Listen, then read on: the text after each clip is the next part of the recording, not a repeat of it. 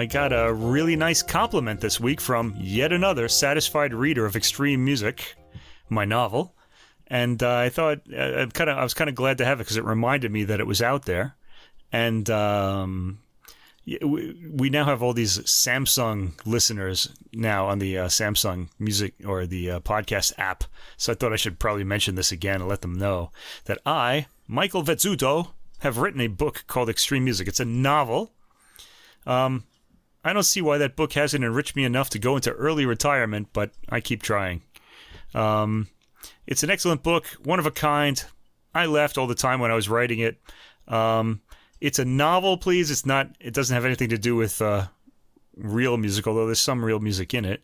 It's fiction. It was written out of frustration with my master's thesis, uh, which took two months to write and six months to get the format right, and that's what really made me mad. So the composer in the book, Alberto Narcisi, is a destroyer of the system. Okay, the system that I had to write that thesis in. Uh, he's me ridding the world of formats. Uh, if anyone wants to read it, available on Amazon only because it's self-published through them. Because there's no way I could get a book like this published in modern days through a big publisher. They just uh, they don't want me. Well, I enjoyed it a lot. I think any uh, musician or someone who's passed through an arts school will appreciate the dark humor and uh, interesting scenarios that you wove into that. Uh, you'll get some deep chuckles out of it. Well, thanks, Russ. Um, also, anyone who's uh, frustrated with the state of the world will probably love it too. Yeah. Which means everybody. It's got all your suspense and uh, lots of, as I said, dark humor. And I it'll appeal to a musical audience. Uh, it's just getting it noticed like anything else. So, yeah. You're getting it noticed. That's what it's all about. And Yeah. I haven't done that because I've had to promote it myself, and I just uh, haven't promoted it at all. Now we have this podcast, we have this platform, so I guess I should mention it every once in a while. It was published way back in 2013, though, but um, it's just as fresh as then. Yeah. yeah, just as fresh now. It's actually even more relevant now, probably. That's what always happens. You've got the next Uh, one coming, right? um theoretically i haven't been working on it in a year or two now you would think with the coronavirus i'd start you know i but i just the coronavirus made me stop somehow because we started doing all this work we had to wear the masks and you Yeah. know we had to stay home learn how to use zoom well it led to this the, the part of the reason we do this podcast is because of um, well we were never locked down here in Japan but we did have to stay home for the uh, for work. So uh, I think we just got bored and started talking about instead of talking about music at work we uh, started talking about it on the uh, on Zoom and then we decided to just put it out there. So listeners you're uh, very fortunate to have us in my humble opinion.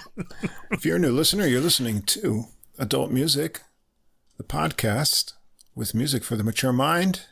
And over there is your author and co-host, Mike. Mike that's me Over there, and I'm over here on this side, Russ. And this is episode 64 already. We'll get up to 100 soon. That's the goal for the time being. Yeah, the music is really coming out this month as uh, late spring, early summer. There's a lot of releases, so we've got a lot to talk about. Uh, before we Yeah. roll into that, a lot of jazz to talk about yeah, a lot of jazz. There's classical too. There's lot, plenty of classical coming out. Yeah. If we've got any new listeners, and I know that we do because uh, we've added uh, Samsung to our distribution, and that's really bumped up the downloads a lot in the past couple of weeks.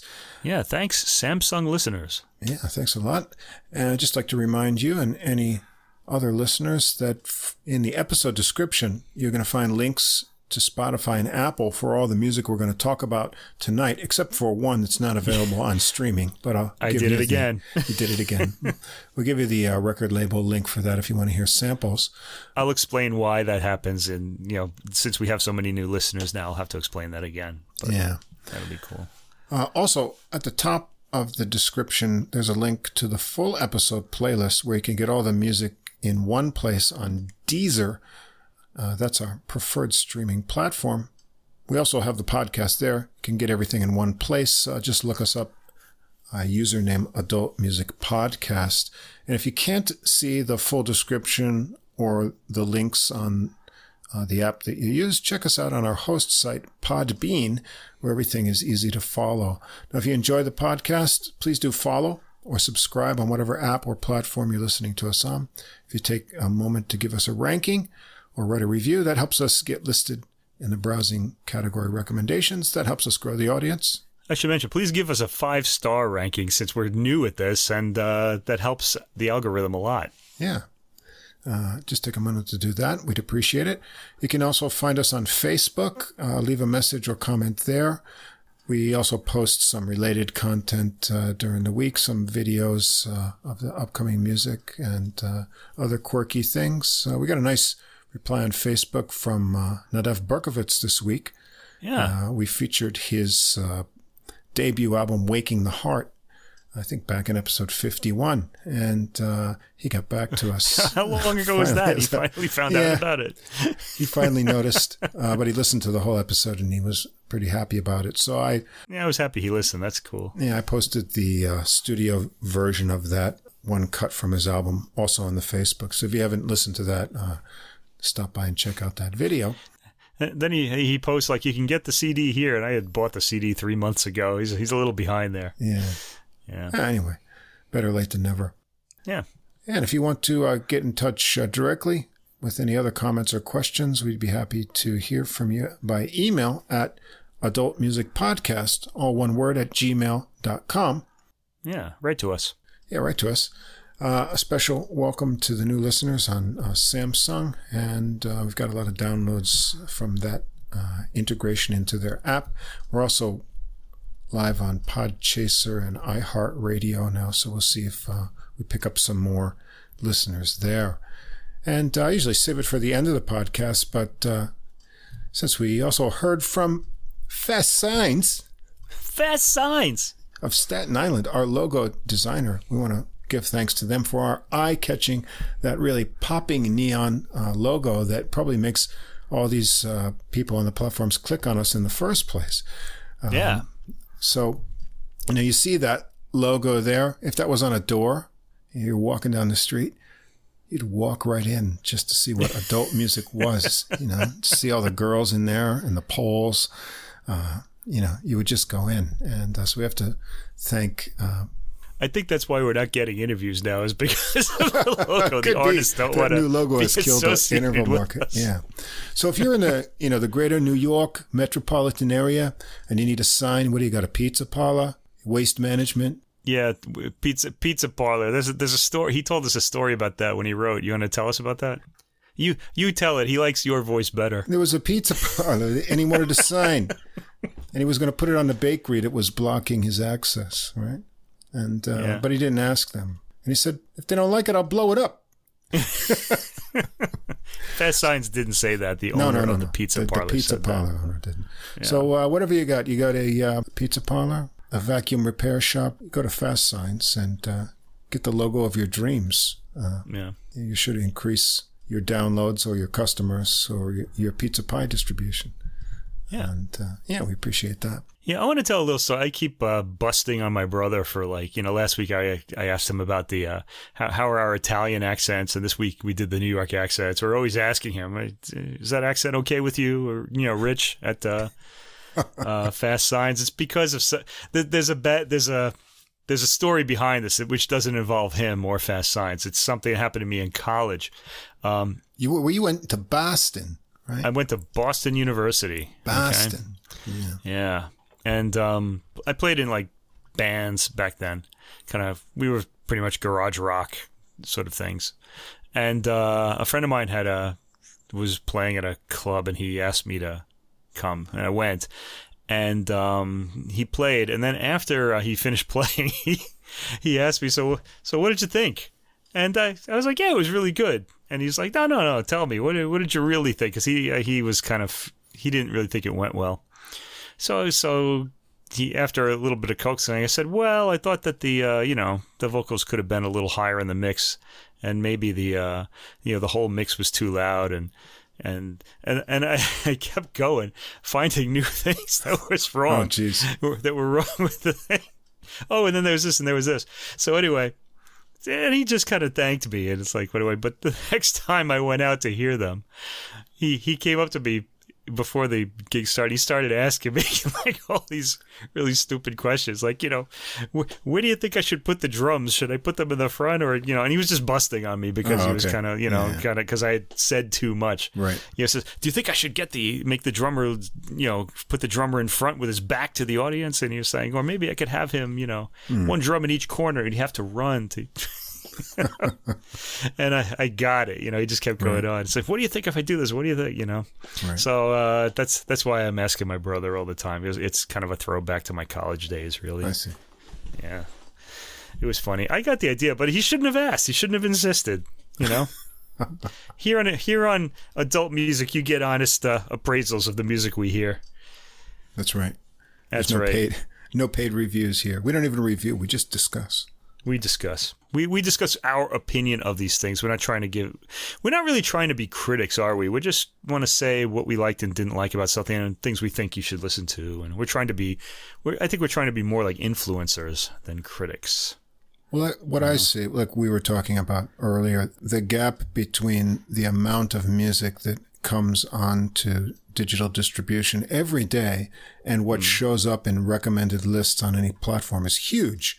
Uh, and so much just goes in and, you know, gets uh, swept away by the next wave of things. Uh, I spend about an hour a day just searching through all of it and noting all these great things. And, uh, I think, uh, this is music that people would enjoy. So I'm happy to I think so too. scoop up, you know, the best ones, most interesting ones or enjoyable ones that come out and try to get them out there so that uh, we can share them with other people. That's what it's all about. I had a friend of mine. I was kind of wondering though. I had a friend of mine uh, that asked me um, for some contemporary jazz recommendations because he wanted to hear some contemporary jazz, and I just thought of just things that I, I really enjoyed listening that were sort of fun Right. to listen to. And um, one of them was um, there's a composition by um, Keith Jarrett called "The Wind Up," and um, Branford Marsalis covered it on I think what was his latest album, which was a few years ago. I hope he didn't, unless he put out a new one recently. I don't know, but it's a really fantastic performance. And part of what's so exciting about it is some of the you know the surprising key changes or sort of approaches to that. And I'm thinking, you know, people who don't listen to a lot of music who don't really know the vocabulary aren't really going to notice things like this. So I'm kind of wondering. I mean, he, might enjoy the energy of the piece, but um, I was kind of wondering if this was a good recommendation or not. You know? Well, hold that thought because I've got something special for everyone thinking about that kind of thing with the jazz program tonight and a little story to go with it. So, we have some very um, appealing jazz recordings yeah. tonight. and good things come in three tonight.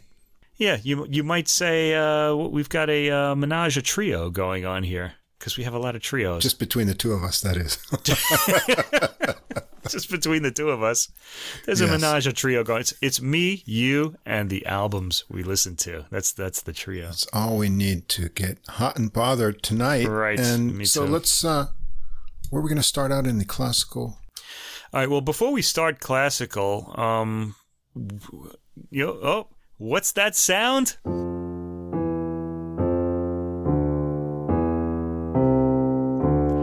That's right. Oh, it's time for musical necrology again. We hear our theme from last week, which I explained what it means. It is the uh, Dies Irae, the death theme in a lot of um, pieces.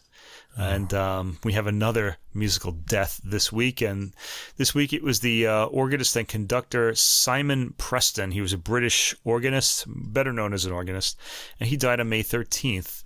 And I wanted to mention him because he was my introduction to uh, him and um, another organist who I, I won't mention because I'm talking about Preston today, uh, was my introduction to Bach's organ works back in, um, I guess, the 1990s when I really first started listening to them on record. He recorded for Deutsche Grammophon, and he did a fantastic, uh, really energetic performance of the very famous uh, Toccata and Fugue in D minor. So uh, he was my introduction to that entire work. I mean, I, I have of course heard the um, the opening on, you know. Uh, horror movies things like that. Of course, yeah. They use the opening for the Baka Bach Toccata Fugue in D minor in horror movies, but they shouldn't because it's really a deeply spiritual work, as are mo- most of Bach's works, actually pretty much all of them. But uh, and then there's the wonderful fugue that comes afterwards. Um, worth hearing and give uh, Simon Preston a nod this week. Download that and listen to him. Okay, he was uh, he was a great organist, and uh, he will be missed. Rest in peace. Yes. Okay. Whew. No no more deaths this week. I feel better that that's where that's out of the way. Okay. Now speaking of the organ, today in classical music. Now we, we talked about trios, but I've got the uh, the Odd Man Out uh, or the Odd album out this week, and it's an it's uh, cantatas and organ works by Nikolaus Bruhns, um, German. I'm pretty sure he was German um, uh, composer. Um, and this is by the Yale Institute of Sacred Music, uh, conducted by Masaaki Suzuki, Japanese um, conductor, mostly of Baroque and Bach music, and he worked mm. at uh, Kobe, really not too far away from where we are. Yeah. Um, now he's sort of an international star, so there's that. He plays the organ and he uh, directs, and this is on the BIS label, and it is an SACD, as are most, if not all, BIS recordings this this um, week. So if you have the equipment, you can hear this in a wonderful DSD, um, uh, velvety smooth uh, recorded sound. Uh, that that samples at uh, 96 kilohertz. What is it per second or per minute? I don't yeah. know. 96 kilohertz. Uh, a regular CD samples at I think 46 kilohertz or something like that, right? So this is um, double the uh, sampling rate. And if it's recorded in DSD, you get this really wonderful warm sound out of it. Bruhns is in fact a uh, in, in fact and also if you have a, the if you have speakers too and the right equipment you can actually hear this in surround as well which I did I have like uh, my tiny surround system, which still sounds very rich. It's really nice. And I want to say, if you have surround recordings, organ surround organ recordings are the best because they um, simulate the experience of listening to an organ in a church really well. When you're in a church, and especially if you're in one of these wonderful, um, you know, European gigantic cathedrals like uh, you know Notre Dame before it burned down. Although I think the organ there is is uh, has been restored now. Mm-hmm. Well, really, just about anywhere else. I remember being in Paris and at 5 p.m. Um, on Wednesdays, I think at at Saint Eustache, um, a student would give a free concert like every Wednesday. There were students at the uh, music schools, and they had to you know practice. So you get to go in and hear their concert. And was just really wonderful. It's free. You're in this mm-hmm. wonderful space you know, uh, it's really some, something uh, very nice. Just uh, having a musical life like that, and it's free. Anyway, um, the organ. You, you, you obviously don't put a mic right up to the organ pipes. You set them up on the floor somewhere, and the organ sound comes from above. You know, it's like the voice of God descending on you. And uh, I think the uh, five channel SACD captures that really well because you've got rear speakers, which are really more um, they're ambient, you know, so, but it gives the it gives a bit of dimensionality to it. And you got a, mm-hmm. also a subwoofer, and the uh, the bass pedal sounds spectacular coming out of that. It's really great. There's some uh, pretty intense organ on this uh, recording, I have to say. There is. There's yeah. that one piece. yeah, the, the pretty, not the uh, yeah, what was that? It was uh the preludium, the preludium. Yeah. The Great Preludium. It had the nickname the Great. Okay, we'll get to that in a moment. First of all, let me tell you who was uh, Nikolaus Bruhns. Well, he um oh, I wrote his dates wrong here. What did I see here? Hold who we got? Got a typo there. 1665 to 1697. I, I wrote 1695. I just hit the wrong key. okay, 1665 to 1697. And that means that he was 31 years old when he died. All mm. right, so this guy pretty much died before he even got going. Um, that's not always the case, by the way. There are composers like Schubert, uh, Franz Schubert, who died uh, very young and left behind like more works than you would think it would be possible for an 80 year old to write, you mm. know. But uh, I don't know. I think those guys never went outside. They just kind of were scribbling along on their um, paper. And the, also, people like Chopin died really young as well. And he has a. Um, he didn't write a lot, but he he kept producing. Let's just say mm. so. There are a lot of Chopin works, and there are others. Mozart, of course, famously died. You know, very young. George Gershwin, you know, in the 20th century. Yeah. Mm-hmm. Anyway, so Bruhns is um, you know how in rock music you have the uh, 27 yeah, school Yeah. like Jim Morrison, Janis Joplin, Jimi Hendrix, they all died at 27. Well, it looks like uh, a lot of the, the people who die in um, classical music died in their like 30s, maybe around 35 or so. It's the 1600s after all, too. So. Yeah, but not always. Gersh, Gershwin also had he had cancer though. Um, yeah, 1600s, 1700s, 1800s. Anyway, um, so Bruhns was 31 years old when he died. Um, so when he died, Bach was 12 years old. So he's he preceded Bach. Bach would have become familiar with his music through his studies. And I have to say, this music, despite being quite early there, uh, it has a lot of complexities, subtleties, and variation to hold your interest. I was uh, impressed beyond my expectations with it. Right. Not only that, it had what we know as the Stilus Fantasticus from an album we heard uh, last year. Um, or yeah, I'm pretty sure it was last year. Maybe it was this year. Maybe February. I don't remember. Winter just always goes by in a blur. But uh, which means like the that the um, the thematic material will just change eh, to a contrasting theme without any sort of um, sort of uh, preparation or anything. And this this ca- these um, juxtaposed moods. So we hear a lot of that in Bruhns's music. He was um, a part of that. Thing about Bruhns though, only twelve of his vocal works and five organ compositions survive.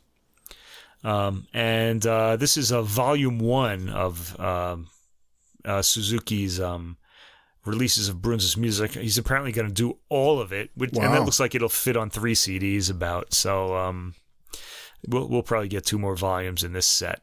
Okay, we hear two of the surviving organ works here, and um, he was from uh, let's he was from Schwabstedt.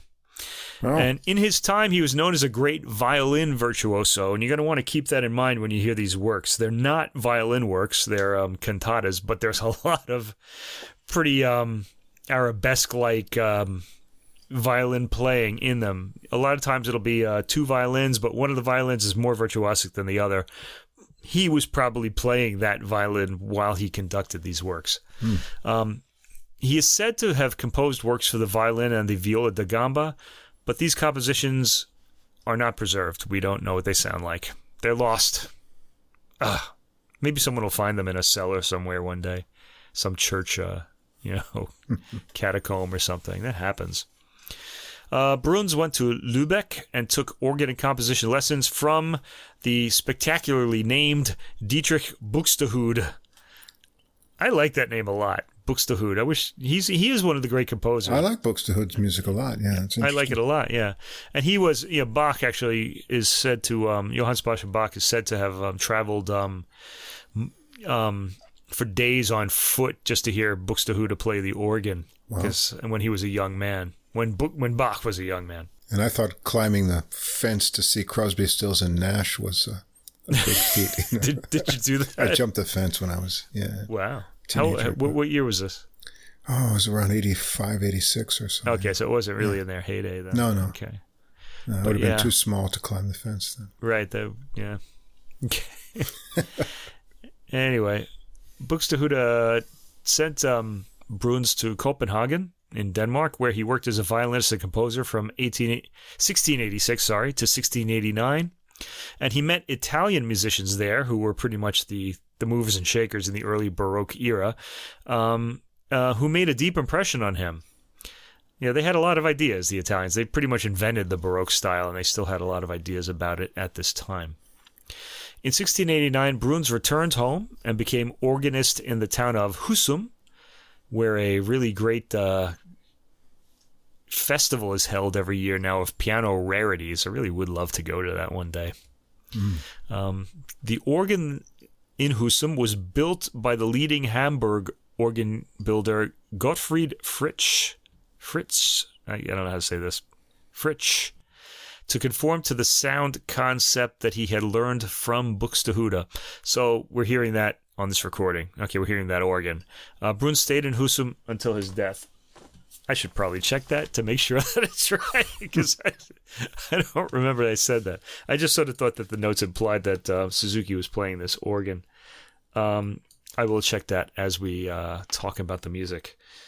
Um, oh, you know he Suzuki has like albums of him playing Buxtehude. I should probably look into that. Uh, he's playing the. Oh, I'm sorry, he's not. He's playing the uh, Krigbaum organ in Marquand Chapel, New Haven. New Haven, Connecticut? I don't know. Or maybe the builders. yeah, but it's a 2007 organ. Sorry, he's not playing an old organ here. Although, this isn't a big earth shaking organ. It's got like very particular sounds to it and to its Yeah. bass. Um, we'll get to that in a moment because we're going to hear that soon. Well, you're going to have to hear it on your own. I'll I'll talk about it. anyway, check the link below.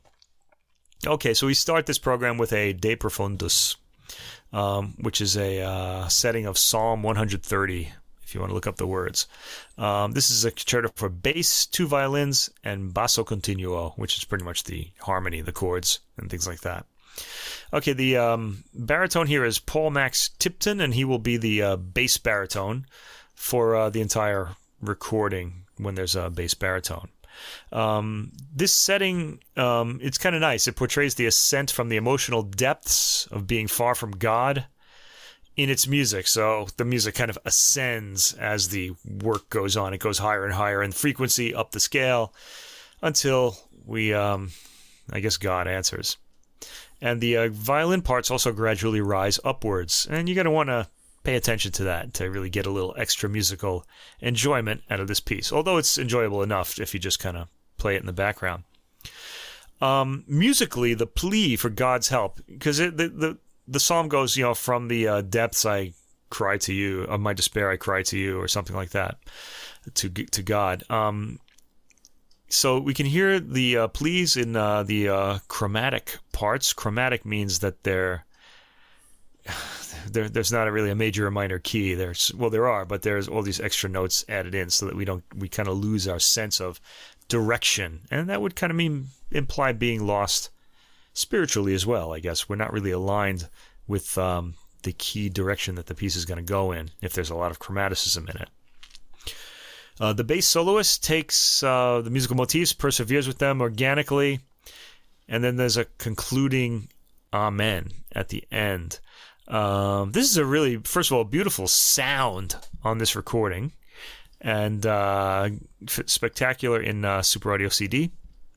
Um, the CD recording, I'm sure, is great. There's also always a CD layer on Super Audio CD, so you get to hear the um, the lower frequency recording too. But it sounded great. There are pretty violin arabesques playing around each other, and um, I- I thought I heard a theorbo in this with very subtle um, organ as basso continuo. The organ doesn't really step out until later. At the beginning, he fills out harmony with chords, and the organ, of course, is Masaaki Suzuki. Uh, the bass voice really does rise from the depths. He starts on his lowest notes as he sings the opening words de profundis from the deep or from the darkness. Um, the voice is clear and uh, it's secure. Um, it's not. Ex- it's not really. Um, what's what's the word? Um, um, it doesn't really grab your attention very much, but it's solid. It's a it's a good voice. I enjoyed it enough. Uh, Tipton has a wide range. He's a bass baritone, so he's got sort of um, extra notes in his range, and we get some lighter sounds from here near the top of his range as well, which is pretty impressive, I have to say. Uh, I enjoyed him more in the uh, cheerful sounding musical passages, as when he sings the second line, Domine, Domine exaudi vocem meum. So, if you can pick that out. Lord, hear my um, voice. Okay, or pay attention to my voice. This um, work goes back and forth between cheerful and sad, as in a Stilus Fantasticus. So we hear those two emotions juxtaposed, and um, we go from one to the other without any um, warning. Um, where the style will suddenly change to provide contrast. And by the end, the organ is in the foreground. I guess the organ would be the voice of God here, coming from above, accompanying the voice and the violins. And this ends with a brief melismatic amen. That's going to be a, or amen is the way they pronounce it. Uh, melisma, this is going to be a word you're going to have to uh, know for this recording. Melisma is when you sing different notes on the same vowel.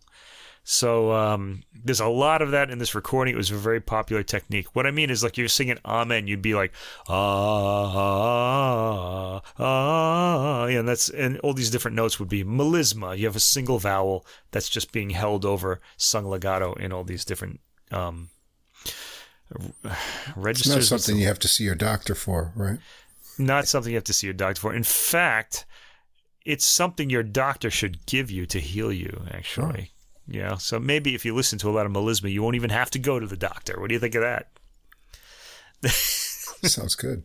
That's the way I feel, anyway. Have some melisma for your acid reflux or something. I, I like some melisma. Hmm. I remember Robert Greenberg once told when he defined melisma, he was like talking about a piece. He says that that vocalist is melisma-ing all over the place. Works well as a Somebody verb. get I like mop. Somebody get a mop. Oh my god. All right, tracks two and three, we get another um, sacred concerto here. This one uh, features a tenor. Again, two violins and basso continuo. It's called Jauchzet dem Herren alle Welt. Now, I want to ask my brother, Rich, how was my German there? Did you think that German pronunciation was okay? Just wanted to make sure. uh, rejoice, uh, the Lord of the world, uh, for the or for the Lord of the world, or something like that. Ja- this is uh, the tenor is uh, James Taylor, uh, not the guy that sang "Fire and Rain," as you'll notice uh, right away. He's a very different voice. Okay, I guess there are a lot of James Taylors out in there. Both kind After of all, tenors, Duran though. Duran Yeah. Duran had three Taylors in it, you know. So anyway, this starts with no instrumental intro. The singer just comes right in and praises God in a wide-ranging, exultant solo with no accompaniment. Uh, the two violins join after the singer has sung the words several times in expanding figurations. So, in other words, each sort of um, melodic line gets longer, as though he's like gaining confidence in his um, in his um, words here. Um, for the lines Er hat uns gemacht zu schaffen seine Weide. It is he who has made us, the sheep of his pasture. We get a suddenly get a swaying three beat meter and harmonious parallels in the part writing between the instruments and the tenor. Uh, and they create a pastoral mood. So, like, we're the sheep. So we get like uh, pastoral music, the kind of things that you'd hear in the countryside. Lots of parallel fifths in the bass and pedal points and things like that. And also kind of threes. They, they play in threes a lot. This is split. So this piece is uh, split into two sections, two tracks, and it's, it's really one piece. You may as well just hear it as one thing because it's, it's not as though they're two different movements. Um, this is a much brighter, obviously from the title, Jauchzet, it's, you know, celebrate. Um, a far more cheerful and brighter work than the De Profundis. And the tenor, tenor voice has a lot of melisma on the vowel sounds right away, just, you know, without with, without uh, the accompaniment. So he, he melismas all over the place, and we feel better because of that. Uh, neither the baritone or this tenor are particularly like warm timbred like characterful voices like they don't really grab your attention but they sound really good there's really no i have no issue with these voices it's just they're not you know, like really famous or great voices i guess is what it is um, they're both idiomatic though and they're satisfying i thought um, the only th- um, uh, charisma they're missing a bit of charisma i would say um, but that's hardly Melisma without charisma. Yeah, there's melisma without charisma. Well, for me, melisma can replace charisma. What do you think of that? Because if there's melisma, I don't need charisma. I should call my two daughters that melisma and charisma if I have if I ever have daughters. melisma, come here. The tenor here is really put through his paces as far as melismatic mus- musical phrases go. Uh, this section has a dancing, happy rhythm. This is the Jauchzet dem Herren alle Welt section. Um, the tenor actually fades a bit into the room sound at times. So he's as though he's backing away from the microphone. You, like you kind of hear him, his voice like echoing off the walls of the record of the room, and uh, he never gets lost, so it's not really a problem. But it's noticeable. Um, I guess you know when singers are emoting, they're not really standing still, so they pr- they probably move away from the mic or something. Once we get to quieter passages where the tenor sings "Er hat uns gemacht," as above, we hear the tenor's subtlety of tone. He's actually very good in the quiet passages. There aren't many of them though, so we don't get to hear him in those. Uh, he's best in those passages, and um, but he sings at high volume for most of the piece. All right, the second um, part of this is called "Geht zu." Geht zu seinen Toren ein. I need a drink. Mm. I had a whiskey tonight. Oh. I've been dry for like over a month now, so now I'm kind of. Last week I was kind of tripping over too many words. I said I need some whiskey to wet my whistle. Anyway, Geht zu seinen Toren ein. Uh, this follows without a pause, so that's that's why I said this is really should be heard as just a single thing. Uh, and this starts with only violins. This section. Uh, the vocalist phrase has ended, and then we just hear the violins. And when he comes in, he has again some long melismatic lines. On the line mit danken, that ends the first phrase with thanks, with mit danken, we get a nice solo crescendo from the tenor. Yeah, I thought that was really uh, impressive, actually. Taylor has enough shadings in his tone to keep his singing interesting, and there's a nice surge in energy for the last line, Jauchzet dem Herren alle Welt, which is the line we started with. Okay, fourth track. Here we are with the first organ solo work. There are two. This is the Preludium in E minor, nicknamed The Great. Preludium in E minor. And this one really stood out, I think, for both of us. This is pretty Yeah. impressive. Yeah. Especially the entrance, it really slams you. Yeah. I, I actually wrote the word whoa. Me too. That I got that there. W O A H exclamation, Exclamation point. Yeah, awesome organ entrance. Yep. All right. Yeah, it's pretty impressive. So put that on and strap yourself into your chair and be ready to have your hair blown back, like in that old Maxell ad from uh, when we were in college long ago. That I, I bet there are people out there who will remember that. Actually, Oh yeah. They're probably around our age. Um, that was in the '80s. Um, this piece, by the way, has five sections, like may, many of Buxtehude's organ works. So he's definitely stylistically uh, um, following Buxtehude, and also the Stilus Fantasticus. It contains free fantasizing, toccata-like sections, and brief, strictly constructed fugues, and it's very noticeable when the the uh, sections change. Um, so this starts out with some complex intersecting lines with high energy. Then we get that satisfying bass pedal. Now the bass on this, a lot of times, like last week, I was talking about uh, bass water. You're getting into Oh, the bass bass water, pool and feeling, ooh, that'd be a good perfume. Bass water. We should put that out. That's our reti- another retirement strategy for us, for me and Russ Fragrances. base water cologne. uh, um, but it doesn't have that satisfying kind of sound. Um, the um, bass pedal kind of honks in its lowest notes. It, it actually sounds like a like a deep brass instrument. That's, I was going to say this organ really creates like a low brass ensemble Yeah, type of uh, timbre to it. Uh, it doesn't sound like uh, you know pipes. It it has a real brass characteristic to it. He does get pipe sounds at the end of the recording though on some of those works. But yeah, a lot of it is very brassy sounding. And when we say that, it has the the round, well defined sound of a brass instrument, as opposed to like this spread sort of tone that kind of melts into the tones next to it, so that you don't hear any silence at all or any space. Um, so we get a lot of space on this organ. It's pretty interesting. But this piece does have that maniacal character to it. it really, you really like what an organ does these kind of uh, things. It's uh, it's it's pretty satisfying. I'd call it great. Yeah. Yeah, Suzuki is is also a, he's a he's a bit he's pretty he's a pretty restrained conductor and organ player, and so I, I have his uh, toccata and fugue in D minor by Bach, um, and he doesn't really just slam down the, the bass pedals on that work, Right. but here, yeah, he's he sounds like he's uh, going a little berserk there. He's getting into Yeah. the whole German mode of this. It's a lot of fun. Um, yeah. He gets good definition out of the opposing voices when he plays the fugal material, which I really enjoyed hearing. That was the more mellow material. It's, mo- a little more intellectual. The sounds he uses here are appealing. Uh, listen to around uh, the two minute mark. I kind of singled that out. He gets something very brass sounding after the four minute mark which sounds fanfare-ish to me. It sounds like almost like a fanfare. Uh, Suzuki changes the uh, timbral settings on the organ fairly often in this piece, and he's got a lot of interesting ideas of how to put across each section by changing the timbral color. Uh, I enjoyed this performance a lot in the Fantasia section.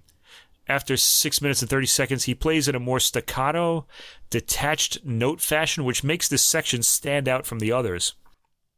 It's got a rather undramatic ending, though.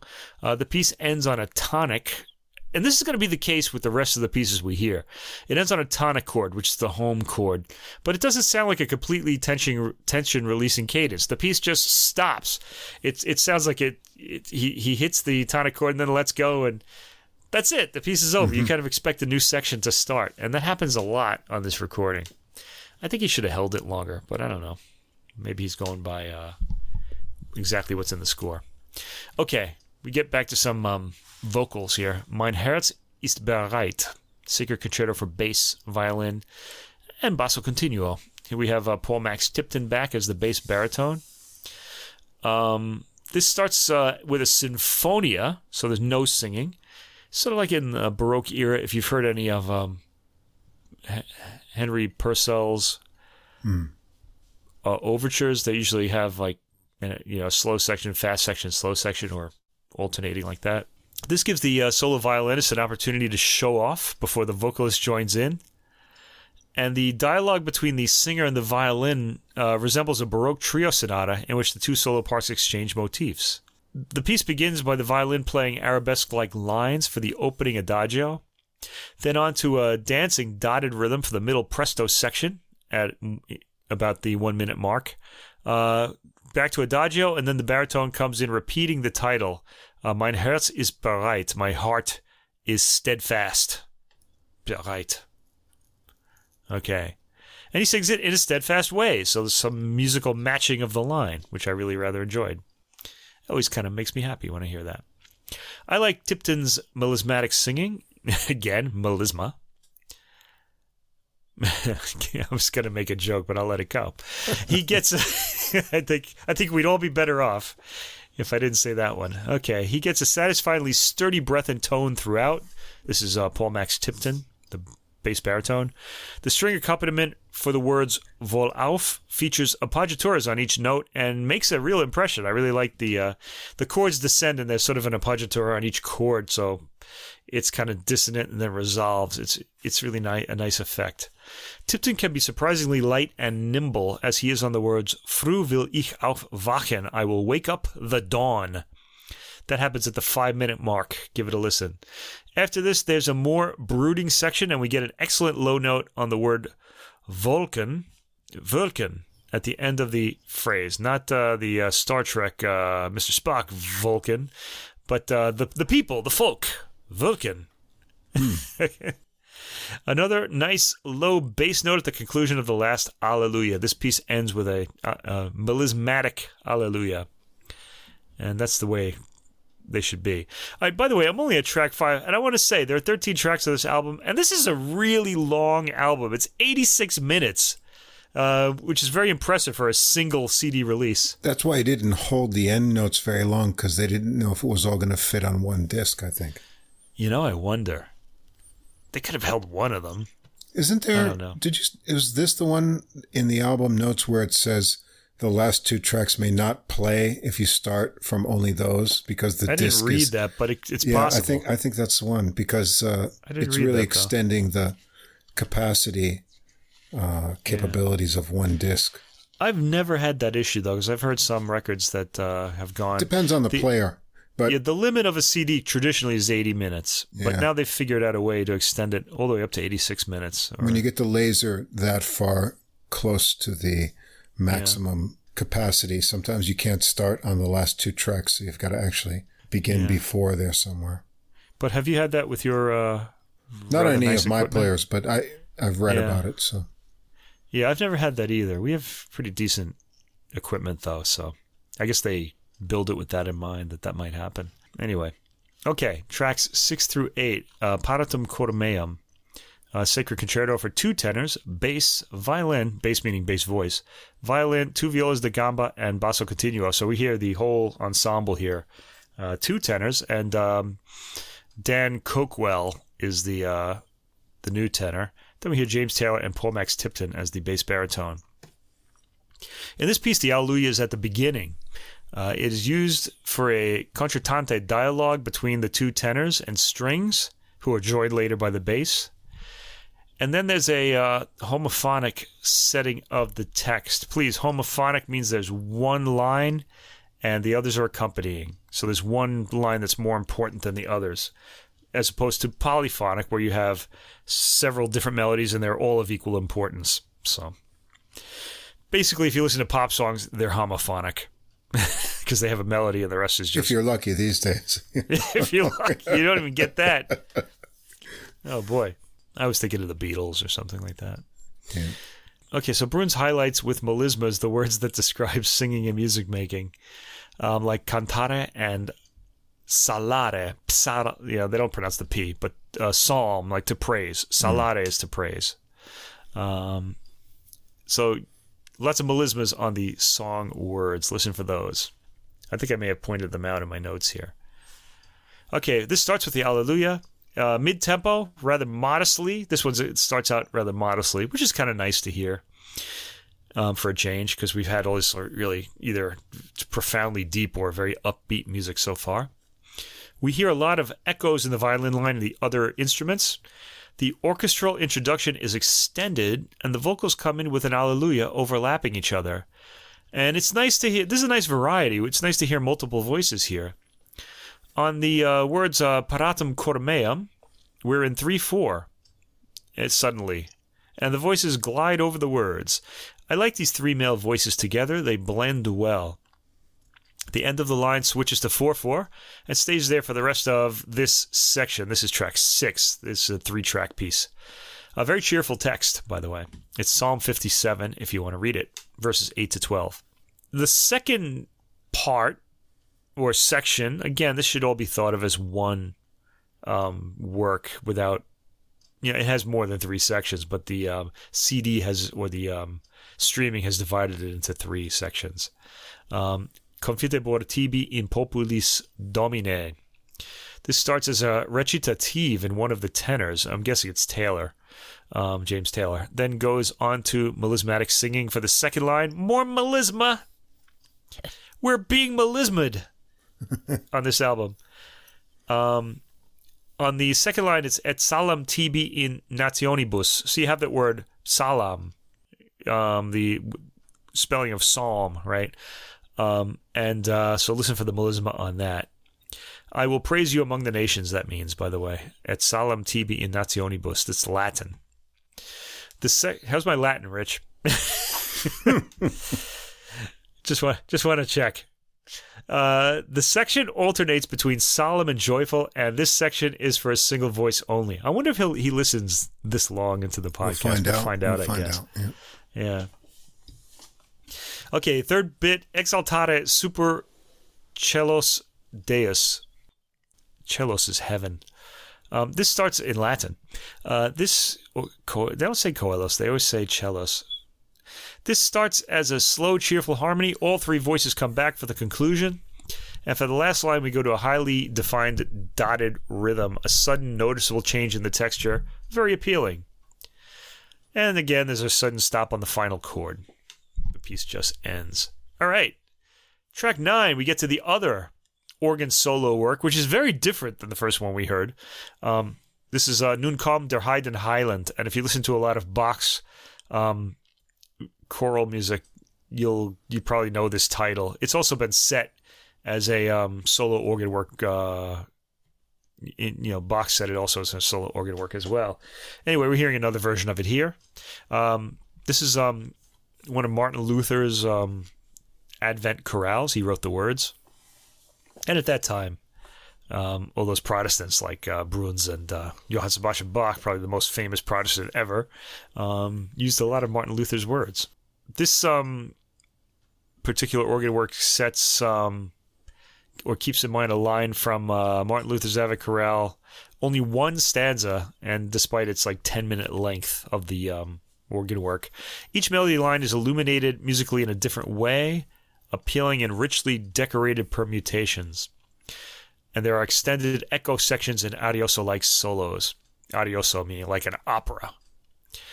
All right. And supported by accompanying voices on a separate manual. So he's got uh, two different keyboards on this organ, and he gets a different sound out of one of them. So we hear a lot of um, really interesting juxtapositions of timbre on this piece. Um, the timbre used on the organ sounds are reedy at the beginning, sort of like a wind instrument, playing a pastoral. And whenever he has a solo line, it's like he'll change the timbre, the instrument, on one of the manuals, so it'll sound different than the accompaniment. It's really nice. Yeah, it gets darker as it goes to the end. I noticed on this piece. Yeah. Yeah, the voices all come in in sort of a a fugue fashion, I guess, because they all they're staggered. They all sort of imitate the line, but this is I don't think this is a fugue. It doesn't act like one. Generally, the theme will appear in a different register, and the rest of the organ basically accompanies. Uh, this is a set of this is really a series of variations on the opening, with full cadences between each variation. Suzuki subtly changes the timbre of the organ on each variation. Nice performance and beautifully recorded, and a nice full bass pedal to end the piece as it should be. There should be more bass pedal. As I mentioned last week, I just want a recording that's just bass pedal, Ooh, just for an hour. I would love that. I think it might uh, it might set me free somehow, spiritually. All right. Track 10. Der Herr hat seinen Stuhl in Himmel bereitet. By now we know what bereitet means, right? Steadfastness. Uh, st- Sacred Concerto for bass, two violins, two violas, and basso continuo. So you can actually learn German by listening to, um, or some German by listening to, uh, like a lot of this classical, this these Baroque pieces, because they use the same words over and over mm. again. They're sort of, um, so you get to know what they mean after a while. Um, this one has uh, Paul Max Tipton back as the bass baritone. Um, um, by the way, there are two violas in this, uh, as well as violins, and that would allude to a French model. The French Baroque composers liked the viola. Hmm. Uh, the first violin is highlighted and sometimes competes with the bass vocalist in virtuoso manner. So Bruhns probably would have been playing the uh, violin at these original performances. Uh, whenever you hear the words "Lobet den Herren," um, which I guess praise the Lord. Uh, you can because it, occurs in this text a lot.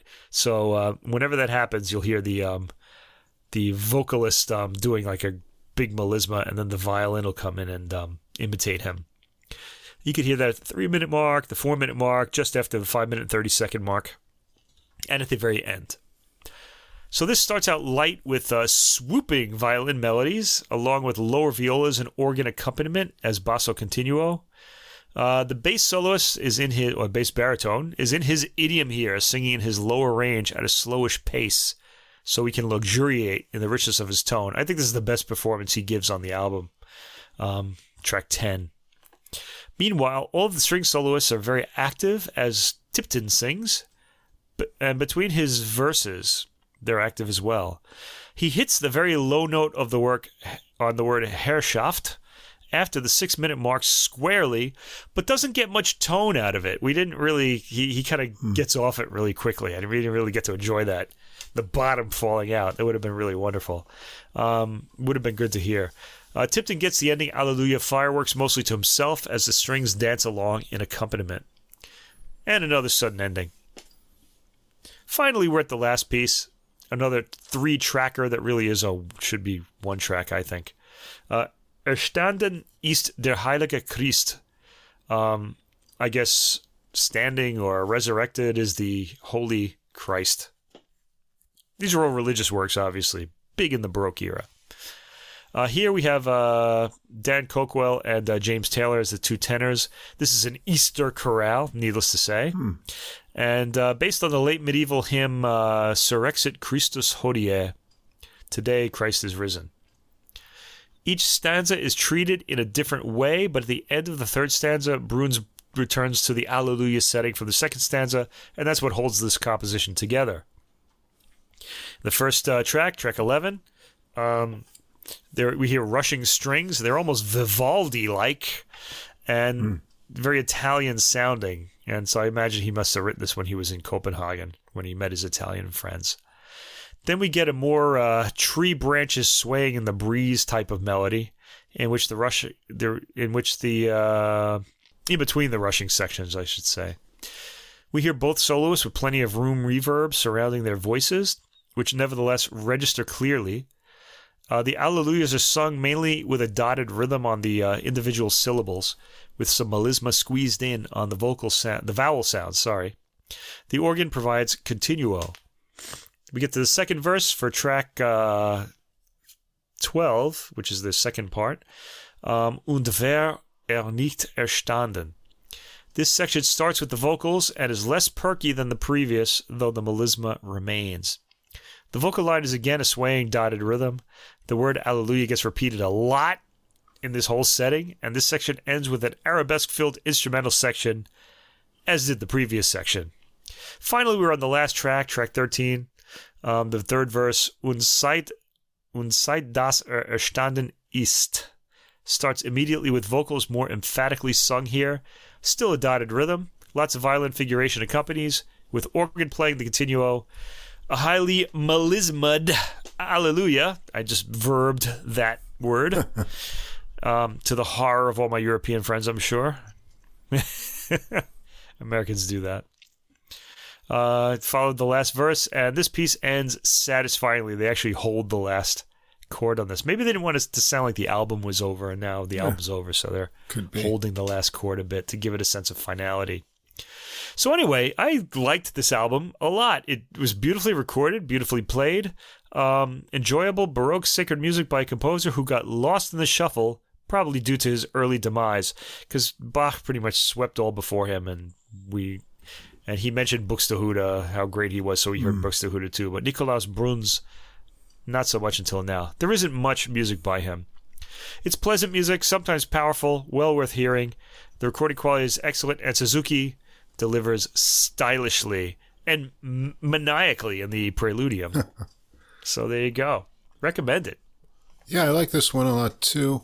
Um, I was impressed by his style of composition, uh, how a lot of the pieces have interesting changes of tempo midway through, uh, constantly giving you a lot of variety in the mood and uh, rhythmic feel of the pieces. Uh, I liked the organ pieces, uh, breaking up the vocal works in the programming, and I thought uh, those were impressive too.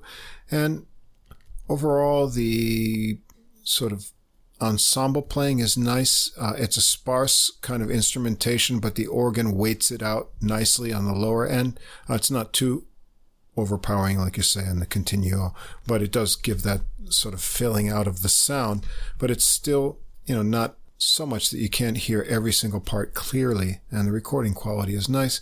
And then I just enjoyed the wonderful blend of male voices. Uh, the baritone bass has got a really wide range, uh, impresses with uh, all of the different registers he can uh, sing through. And then you have the different combinations with the tenor and baritone bass, the two tenors together on that one piece. Uh, their sort of uh, interaction is really nice. And then we've got the one piece with all three voices together. Uh, so uh, it's a nice blend of male voices. And yeah, I hope that uh, we can hear more of these uh, Bruhns works by Suzuki because I found them very engaging. Yeah. So, and as we said, this is volume one. There'll probably be, considering he only wrote 12 choral works, five vocal works, considering what fit on this rather extended album, there'll probably be two more in the set. That's what I'm guessing. Yeah. But I'll keep an ear out for it and let you know when the next one's out. Whether we decide to review it or not is necessary. I should also mention uh, this recording was made in 2016, 2017, and it just got released about a month ago. Uh, They've wow. been sitting on this for quite a while. I mean, they could have released it even before the pandemic started. Maybe they were still trying to squeeze it onto the disc all that time, and they just maybe that's it to fit maybe they were there. doing that for five years. Can, can we get all this on here? I don't know. Now we get to the uh, trio section. The uh, we have we start our menage a trio. Get excited, listener. Okay, because this for me was the recording of the week, um, and uh, unfortunately, unless you buy it or come to my house, you're not going to get to hear it because it's on Hyperion Records. Uh, let me say what it is first. It's uh, Woldemar Bargiel is the composer, and you probably never heard of him. Don't worry, I hadn't either until I heard this. And that's a shame, album. I've got to say, because Yeah, this yeah. should be right up there with any other, you know, trio and kind of romantic lineup that you have. Uh, it's just wonderful. Yeah, and part of the uh, reason for that too is the spectacular performance and recording uh, these two trios get. This is this is really an amazing album. Um, you can't stream it. Uh, it's it's Bargiel's Piano Trios 1 and 2, um, played by the Leonore Piano Trio, who I've been following for quite a while. And this really has to be the best recording they've done so far. They've always been good, but uh, this one really seems to go. Um, it's very really passionate the, uh, playing, yeah. Yeah, it's fantastic playing, well defined, and it's the recording too, but not just the recording. I mean, the recording is really picking up something so, ladies, special that they're doing. You got an invitation to Mike's house to listen to this wonderful trio recording. So just yeah, send, your e- send us an email and uh, we'll let, let me audition. say something about that. now, if you happen to be one of our American listeners and you find yourself in Japan, feel free to invite yourself to my house, and I will uh, be glad to play you these um, some of these recordings. But if you live in my neighborhood, stay away. I don't want you here. You've been here enough times already. Okay. okay. We, we we know you just want some food. That's why you're coming. Anyway, mm. All right. So anyway, let me explain who Woldemar Bargiel is. He's actually related to Clara Schumann. Mm. This is pretty interesting. His father. This is this is really some story. This is so romantic era too. If you thought, uh, if you think um, the uh, what's his name, Johnny Depp and Amber Heard trial was is weird. Wait till you hear this. Um, Bargiel's father, Adolf Bargiel. It's, it's, funny how everybody had the name Adolf, and then uh, Hitler came along and then just disappeared off the face of the earth. No, no one ever called any of their kids Adolf anymore. Anyway, um, his dad Adolf was pals with uh, Friedrich Wieck, who was Clara Schumann's father, also her teacher because he was a musician himself, and he uh, he basically gave Clara the um, the uh, Martha Argerich treatment and like changed her to the piano until she became this great virtuoso. um, he was a, he was a taskmaster as a teacher. I just read somewhere that that happened to Martha Argerich. Apologies if it didn't. But I think she said she had a real severe um, tutelage when she was studying the piano um, somewhere. I'm just remembering from the past. Anyway, so her father and uh, Bargiel's father knew each other. They met at the home of uh, Baron Christian Adolf von Seckendorf.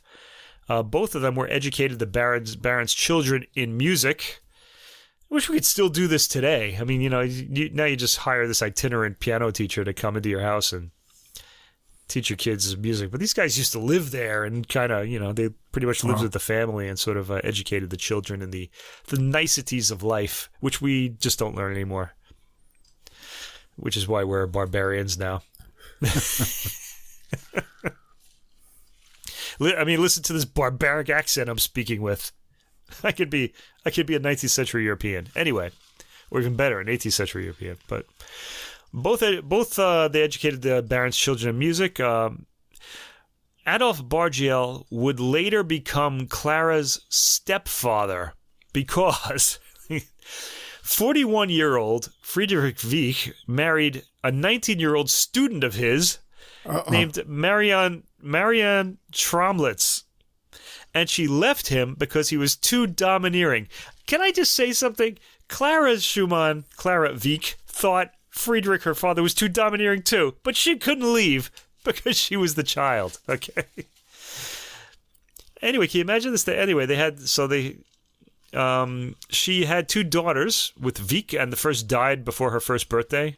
Before the first died before the child, who was a girl's first birthday. So she didn't. The, the, the child didn't live to be one, and the second was Clara Wieck, later to be Clara Schumann.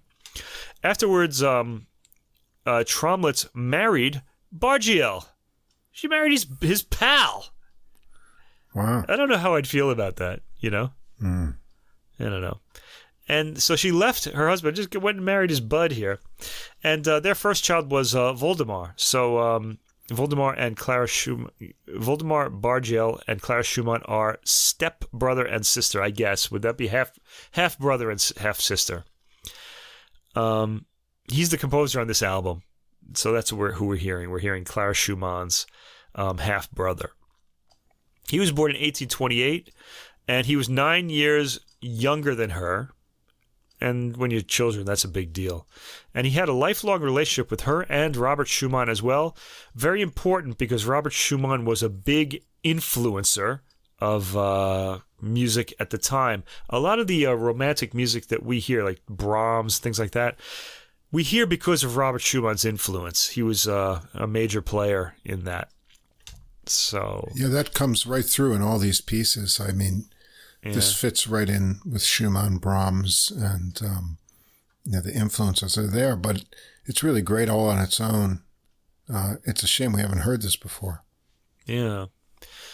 Well, yeah, the thing is, if it if it wasn't such a great re- performance and recording, we might not have cared so much. But it's really riveting.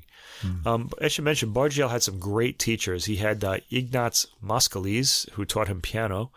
Niels Gade and Julius Rietz taught him composition. Niels Gade was a major composer too. I believe he was Danish, uh, or at least he was somewhere in Scandinavia. I'm not sure. He was appointed professor, this is Bargiel, at the Cologne Conservatory in 1859. Six years later, he moved to a similar post in Rotterdam, where he met his future wife, Hermine. Uh, his final academic appointment was at the Hochschule für Musik for Musik in Berlin, where he taught from 1874 to his death in 1897. Uh, Bargiel was also great friends with Johannes Brahms, who was also in the Schumann circle. And Bargiel mostly wrote solo piano music and chamber music, and he wrote three piano trios. And we hear two of them here. There's another one. I want to hear that now too, because these two are so great. Mm. Let's talk about how great these trios are, and how great this performance is, and how Hyperion really starts to needs to start putting this stuff online so people could hear it because this is fantastic, and our audiences can't hear this unless they got to buy the CD, which I highly recommend you do, or you can buy the MP3 too and download it. Um, I highly recommend you do if you're interested in classical music at all. Uh, this is really fantastic. Um, the first piano trio is in F major, opus 6, written in 1851. Um, the heyday, by the way, of romantic music when the piano became the big instrument stuff was the 1830s, and then Chopin died in 1849. So this is two years after Chopin's death. At this point, romanticism is kind of becoming more and more virtuosic, and it's growing, getting bigger. Bruckner symphonies, Wagner's operas are about to. Uh, they're around, but they haven't gotten popular yet. Okay, this particular piano trio was popular during Bargiel's lifetime, and the Schumanns helped him get it published. Um, it starts out Adagio Allegro Energico in the first movement. So the, the Adagio, the dash, means that's an introduction, usually, and then the Allegro Energico would be the main section. This um, starts very quietly. Um, it's recorded. The dynamic range in this recording is pretty wide, mm-hmm. so uh, you're gonna turn your stereo way up for the beginning to really hear this, and then it's gonna blow you away when the uh, fortes come in. So be careful with your volume setting. Uh, the piano starts with a theme that's introduced in canon in the violin and bass, which is pretty intriguing. It's very simple and haunting. There's a lot of canonic writing in the introductory the introduction, the introductory part, and we break out of this a minute into the piece as the music remains slow but grows agitated, with the canon theme heard in the piano and cello. The piano slams emphatically on some chords in dotted rhythm, dun dun dun dun dun dun dun, dun as the violin and cello wind down in the canon theme. There's a pause, and we're into the Allegro Energico at around the 2 minute and 20 second mark. I mean, you'll notice this. You don't have to be looking at the clock because the music suddenly speeds up. Uh, this is a pretty typical romantic theme of the time. It's emphatic with two chords followed by uh, two chords in dotted rhythm. Very pretty playing by the ensemble. I especially like the rippling rolled chords in the piano at around the 2 minute and 50 second mark. And the entire ensemble plays so well throughout this recording, but I really want to single out Tim Horton, the pianist. Um, not the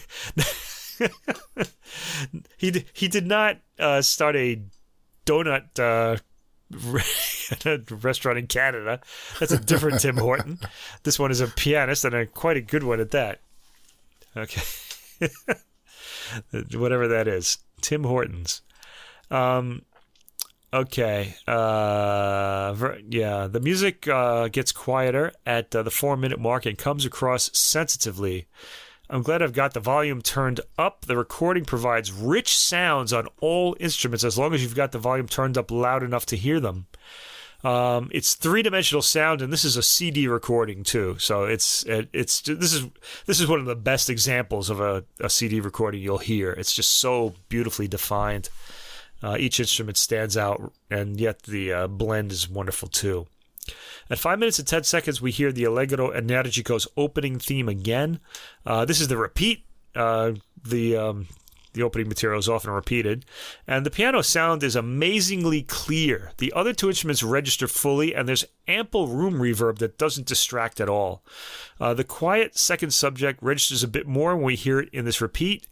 I th- I'm, I'm glad I'm hearing the repeat here because these th- this is a long section and it was kind of hard to remember everything, so we got to hear it all again before the development section came in.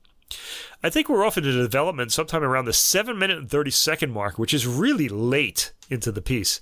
We hear rapidly repeating chords in the piano as the cello and violin trade melodic lines. They have the main material, but my ear is consistently drawn to the beautiful and very sensitive piano playing, even when the other two have the, uh, the yeah, the main theme. Um, we arrive back at the recapitulation at around the 9 minute and 30 second mark, so it's only a 2 minute development after all this material. The piano plays by itself first, and then the violin and piano come in for the follow up statement. The playing has gained some urgency here in the 10th minute. The second quiet theme is as sensitive as ever. Then there's a rolling build up featuring a fantastic sudden key change just after the 12th minute.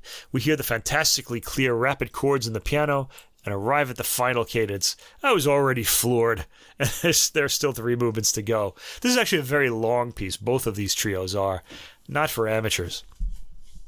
The second movement, Andante Sostenuto, is a pretty theme stated by the cello, with the piano providing a chiming bed of quarter note chords. And oh, what a beautiful sound he gets. Tim Horton does on these chords at the piano. The cello, cello hands off the melody to the sweeter, higher violin and provides the contrapuntal melody. And that handoff is so beautifully executed here. Um, they do every, this ensemble, the Leonore uh, piano trio, do everything to uh, sell this work, and sell it they do. I'm captivated. There's a lot of great detail in the melodic material coming afterward, providing some really sensitive moments. I like the violin's sweet melody at 3 minutes and 10 seconds, with the piano gently rolling arpeggiated chords beneath. Uh, the violin and cello hand off the m- melodic material to each other seamlessly in a way that pleases the ear immensely. Lovely melodic movement with gorgeous interplay. That's track two. Make sure you hear that. In fact, just listen to this whole album. It's just so good. The third movement, scherzo. Um, scherzo, by the way, means joke, so it's kind of like a playful movement. Uh, a little bit of play before the serious concluding movement. This is labeled presto, comodo, and then tempo one, so it's an ABA form. So the opening, the outer sections have a playful dotted rhythm, um, followed by a ghoulish, manic, bouncing melody, accompanied by pizzicati um, in the bass of, well, I said the bass of the cello, I guess that would be. Uh, the theme sounds a bit like the big bones aggressive theme in the uh, second scherzo movement of uh, Beethoven's Ninth Symphony. Dun, dun, dun, dun, dun, dun, dun, dun, dun, dun, that one. Mm. It kind of has that sort of feeling. I'm sure it's a reference because uh, at this point everybody was under Beethoven's influence. Um, Bargiel is a resourceful orchestrator and had a good sense for melody. A lot of this piano trio is really catchy, and I like the long held bass note that ends the A section. Uh, the B section, beginning at somewhere around 2 minutes and 15 seconds, is smooth, comforting, and melodic with shimmering piano scales. Ah, Tim Horton is playing is, is so good on this recording. And heartfelt duet playing in the violin and cello. Uh, the ensemble has a lot of ideas for varying repeated material. I'm noticing this in the B section here, as themes that repeat are taken slightly differently than at first. Uh, we get the bouncing rhythms back at 4 minutes and 47 seconds with an almost rubber ball bouncing pizzicato in the bass. of the cello, and the theme only gains in manicness and intensity as it heads for the end. It does a quick decrescendo and peters out to end the movement. I should also mention the other two uh, members of the Leonore piano trio. I don't want to leave them out. Um, they are uh, Benjamin Nabarro on the violin and Gemma Rosefield on the cello, because they're all fantastic.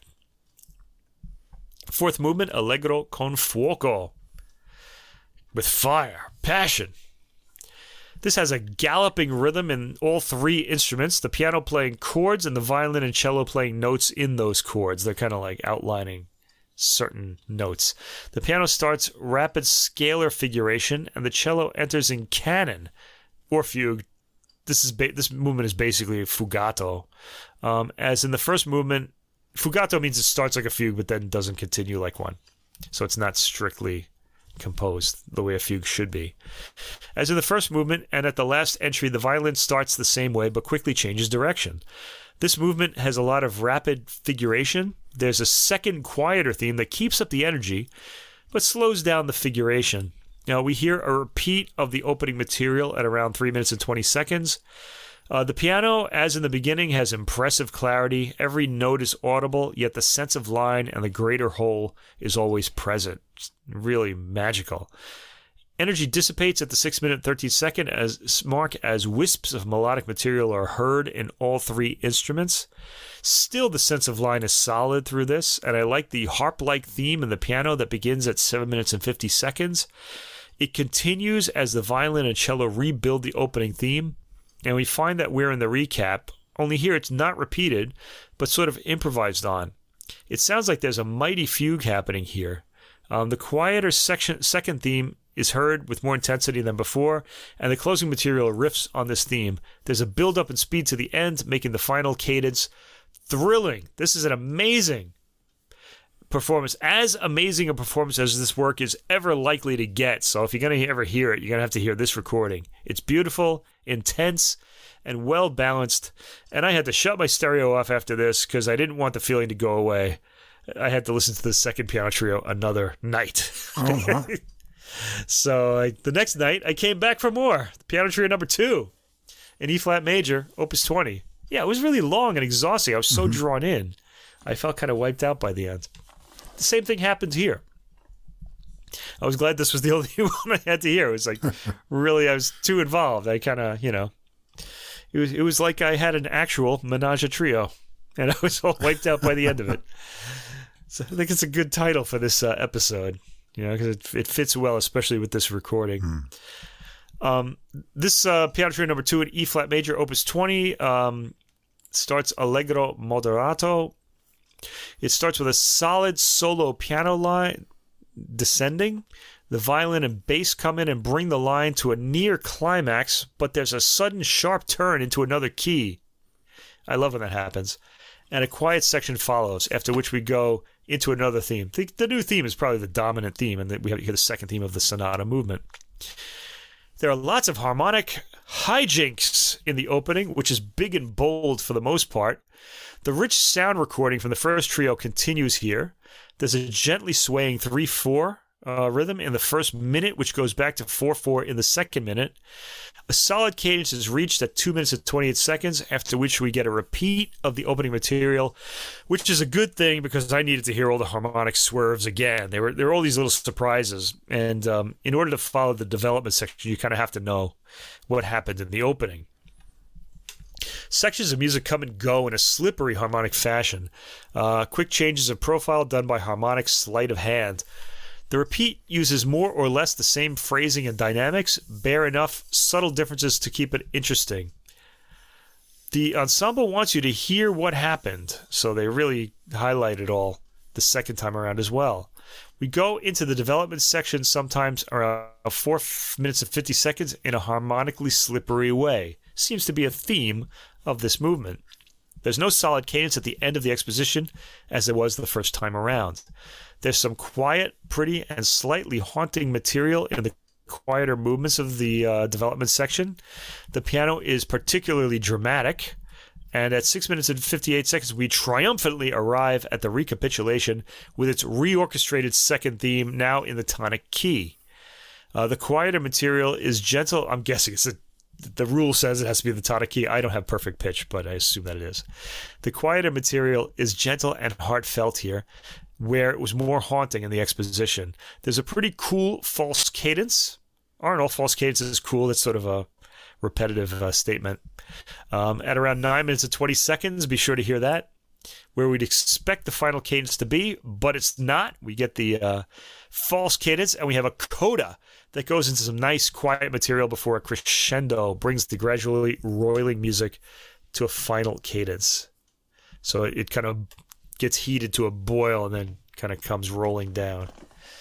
Beautiful movement and uh, harmonically tricky too. It's really fun to listen to. The second movement, Andante, this is the slow movement, and I like the way the theme of this grows from the single chord this movement starts with. The chord repeats and has two more chords added as a phrase, then gets longer and develops into a brief melody from there, starting with the cello. We get an interlude, then a more marmoreal statement. I've been introducing this word quite a bit. Marmoreal. It kind of means like statuesque or like hard rock like marble kind of thing. Okay. So it sounds like it's just not going to be moved away. It's sturdy, marmoreal mm. statement of the opening theme uh, with full solid harmony from the violin and cello and big chords in the piano. After this, the piano sets a pattern of three repeated chords going on to three other repeated chords as the violin plays a melody over it. Uh, the piano then gets the melody, and the cello provides counterpoint at around uh, 3 minutes and 45 seconds. The rhythm stays the same, but there are variations in the way it's put across. The three chords become a three note melodic figure in the bass of the piano. There's a sudden dramatic chord played by the piano at around the six minute mark, a total surprise, and harmonically we're off somewhere else. This movement comes across as rather dramatic, as opposed to tranquil, which andantes can often be, and particularly this uh, late section of it. We hear the opening theme more gently played at seven minutes, and after that, since the dramatic music relieves its tension by spilling into this um, opening theme, Mostly lovely legato strings here with chiming chords accompanying in the piano. Big dramatic crescendo leads to the tranquil ending cadence and a lovely descent into the bass register of the piano, which chimes out the tonic chord twice to end the movement. Lovely playing. Man, talking about this piece, about this album, is wiping me out just as much as hearing it was. It was so involving, you know, and just I'm kind of reliving it now just by uh, talking about it here. Anyway, the third movement, scherzo. Molto allegro, tranquillo, tempo one. This is an ABA form again. So the opening section, or the, the outer sections, um, act, has an active line to begin this excitable movement. Um, the line gets agitated, then calms down, and this repeats quite a bit, this pattern, giving a sense of restlessness. The piano chords are sharply taken at a minute and 10 seconds. They boom satisfyingly out of the speakers. It's going to be so good. Make sure you hear a high quality recording of this. Um, again, great recording. You can hear more of that after the 1 minute and 30 second mark. There is amazing presence for all three instruments here, even in the trio section which starts after 1 minute and 50 seconds. This is the middle section where the ensemble suddenly quietens for the more calm material or calmer material. The opening material repeats just as skittishly and dramatically as it did when we first heard it. Um, excellent presence on the piano in general and on its bass register in the agitated approach to the end cadence, which is cheekily taken. Very nice. Fourth movement, andante, poco allegro, and then allegro, when you see a marking like that, you've got an introduction and then a main section.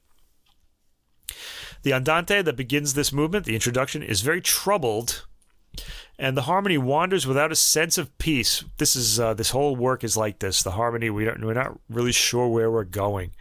Then at a minute and 40 seconds, we're into the cheerful allegro section, which is solid and harmonically stable, so we feel like we've arrived somewhere now. Um, it's a light, appealing theme, mostly stated by the piano, so we're happy now. We've arrived home. After it's done, the music gets more agitated as it rushes into different key areas, then back to the theme. So this allegro section is shaped like a rondo because we keep hearing that happy theme and memorable theme coming back. And um, a dramatic swerve into a darker key occurs at four minutes, and then at four minutes and 30 seconds, we're rapid, rapidly tiptoeing off somewhere new. The piano breaks into a flourish as the violin and cello try to find a harmonic resting point, which they find at the five minute and 30 second mark, playing the rondo theme for the first time, with the piano now accompanying. It was the reverse at the opening. The uh, violin and cello accompanied the piano. There's an exciting crescendo and rush for the final cadence, and we're done.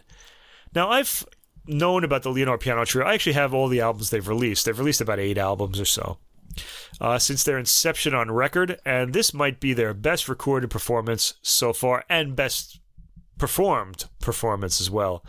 They clearly believe in this music.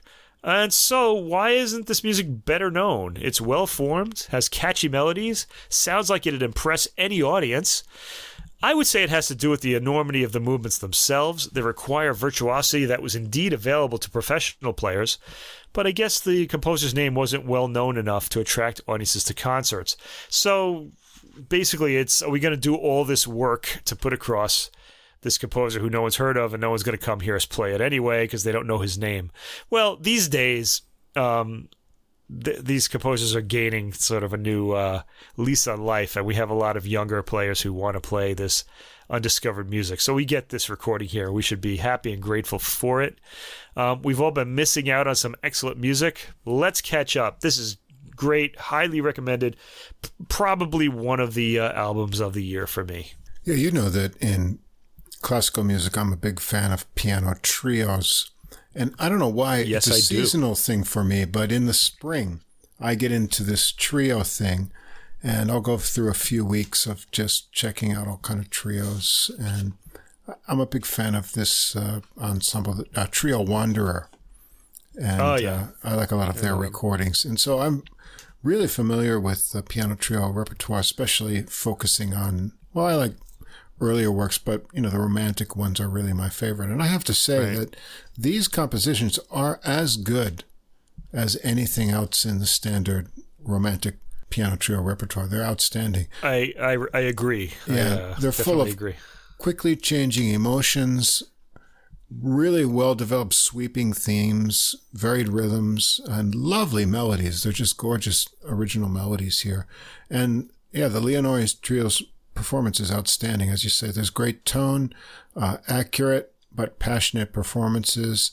The only thing, as you mentioned, they are really long with these four full movements. They, Right. they will drain you. Uh, maybe, you know, if you couldn't probably listen to all three if the third one were included here, it would be Yeah. just too much. Uh, one is enough at one time. I split these up myself too, but I was really happy to hear them. Uh, Yeah. And so let's hope that, you know, these start to make it into performances and other ensembles also decide to record this despite, you know, uh, Bargiel not having that real name recognition. This music is really outstanding. And, um, the Leonore's piano trio's performance is great here as well. Uh, anyone who likes piano trios, you got to hear this. This is well worth the investment to purchase this CD, which you have to do in order to hear it. So gets my highest recommendation as well. Yeah, we'll put up the Hyperion site link where you can um, um, download the MP3 if you want to. You can also sample. They only give you 30 minutes, 30 second samples of each uh, movement for free, but you'll get an idea what it sounds like at least from that. So you can hear like the sound quality and the sort of melodic material for free, but you're gonna have to buy this one, and we highly recommend that you do. Uh, we, I know we're getting into some hard economic times here, but um, this would be this would this would be you won't be disappointed. Let's just say that. Add this to your collection. Yeah, absolutely. I mean, if you like piano trios in this romantic era uh, and you haven't heard this, it's it's like we were finding with Wranitzky, you know, that great classical era music that was just been pushed aside, and now you're getting to hear it for the first time. This is almost like that. Uh, it's it's of equivalent uh, value quality as anything else uh, from that time period. The performance is moving, so it can't go wrong. Right. Agreed. Okay, so there we go. All right, now at the beginning of this episode, I mentioned that I like um, thinking of ourselves as um, what tastemakers, let's say, or sort of uh, uh, what's the word they use on the internet? I used it earlier. The, the whiskey's going to my head here. You see what happens? I can't remember what I'm saying. Anyway, this next album is sort of uh, the the type of thing because this is an album that people really aren't going to listen to unless someone else tells them about it. Probably, um, it's called Nostalgica by the uh, Korros Ensemble, K O R R O S, and that ensemble features the unusual um, trio of Eliza Marshall on flute, Nick Ellis on clarinet, and Camila Pay, or could be Pie, P A Y, on the harp. I need to give you the record label because I'm getting better at this, right? Convivium. Convivium Records. Yeah, they definitely need a uh, shout out because I've never heard of them before. No, it's the first so I one. to make sure yeah, I mention that. First time for me too. Convivium Records. It might be a very small label. Anyway, unusual ensemble, and this is mostly it's all 20th century or contemporary music. Um, so let's uh, take a look here. They don't really talk too much about what the uh, in- influence was of this, um, you know, how they put this program together in the booklet. We just really go into the uh, pieces. Features heavy, heavy fo- Poston focus, though, right? Yeah, it's heavily focused on the music of Elizabeth Poston, who we'll get to on track two. But let's just do track one first. Um, Nick Ellis, the uh, clarinetist in the ensemble, wrote this piece called Jacqueline's Theme, and it was written in 2020. He uh, has experience writing for the harp as he has arranged music for Catrin Finch's ensemble. I don't know if you're familiar with Catrin Finch. She does a lot of uh, collaborations with uh, Seckou Keita. That's how I know her. He plays the. Uh, he's um. I don't know where he's. I don't want to say where he's from, but he's from Africa. He's. It might be Senegal, but I don't want to get the country wrong. But he plays the kora, um, the African kind of string instrument, and she uh, plays the harp. And she um they they kind of play together. And I have uh, some of their recordings. There's a new one out now. In fact, check that out too um, Catrin Finch and Seko Seckou Keita, S E C K O U. All right. So anyway, Ellis um, has uh, arranged music for um, Finch's ensemble, and this piece is dedicated to his to Ellis's Nick Ellis's mother-in-law on her 80th birthday. How nice! What a nice uh, present to get. Yeah, mother-in-law even. Wow. Yeah, they're kind of. I think they're uh, changing their image. They, mm. you know. Anyway, this takes inspiration from the era she was from, evoking Hollywood's golden age. Um, the outer sections have lush textures and romantic melodies, and the central theme pares back to a solo harp figure, followed by a gentle and elegant clarinet melody that reflects the dedicatee's warm personality. Uh, variations ensue before the outer romantic movement returns. Um, I could hear the Hollywood here. It's certainly not Korngold like uh, Erich Wolfgang Korngold, who pretty much invented the big boned orchestral Errol Flynn movie type uh, orchestral style. In fact, he wrote a lot of those Errol Flynn uh, movie themes. Um, it's but it's very romantic and lilting, um, pretty easy on the ear. I'm sure Ellis's mother-in-law loved it. Um, we hear a solid, lasting cadence uh, then the middle section start after the opening section. Then the middle section starts just after the second minute with a meandering harp. It really starts in earnest at around the two minutes and thirty second mark. That's the uh, middle section, and very pretty, sensitive. At about the four minute and twenty eight second, the opening material returns in a more tender mode and it gets more fully orchestrated at 5 minutes and 53 seconds and heads to its final cadence, which of course includes a harp glissando you can't have a romantic piece without a harp glissando. It's just not. It's like it's like the romantic piece's fingerprint. It's got to float you up to the clouds. Uh, yeah. At the end. That's an angel playing. I think angels really don't know how to play the harp, but they just do those glissandos. That's all they do. I think. I, I secretly think that uh, once harpists die, they they show the uh, the angels up when they get there. Get away from that instrument, cherub. anyway, second movement. Let me show you how it's done. All right, Elizabeth Poston. Who is this? All right, first of all, this she lived from 1905 to 1987, and uh, she had a distinguished career in radio broadcasting as well as being a composer of hymn tunes, carols, and pieces for radio and television. Um, she was a writer and she was a musicologist as well. Um, she wrote a lot for music and television. She also worked for the BBC during World War II, uh, sending coded messages via gramophone records to allies in Europe. Oh, sounds cool. Wow. Yeah. Uh, she never revealed the exact nature of this work, and it remains secret to this day, which really should uh, make her more interesting as a composer as well. Uh, this piece was composed in response to a request from the California Harpist Association. The piece in question is her trio for flute, clarinet, and harp. This is the original orchestration, written in 1958. Okay, so what you want to think of here, I think, the, from reading her biography, is think of uh, the Nino Rota chamber music album we heard. So Rota wrote a lot of movie music and Poston wrote a lot for radio and television, and then she also wrote, um, you know, classical works as you know Rota did on that album. And it turns out they're really good, but we just don't know them because you know the uh, work in other fields was more noteworthy for the audiences of the time. Okay, well, anyway, we now discover this piece, and uh, let's give it a listen, see what's happening. The first movement is piacevole, which means pleasurable, or, you know, likable. Um, yeah, pleasure, pleasurable, gives giving pleasure. Uh, this movement starts out rather mysteriously, and the harp and the flute and clarinet continue that feeling.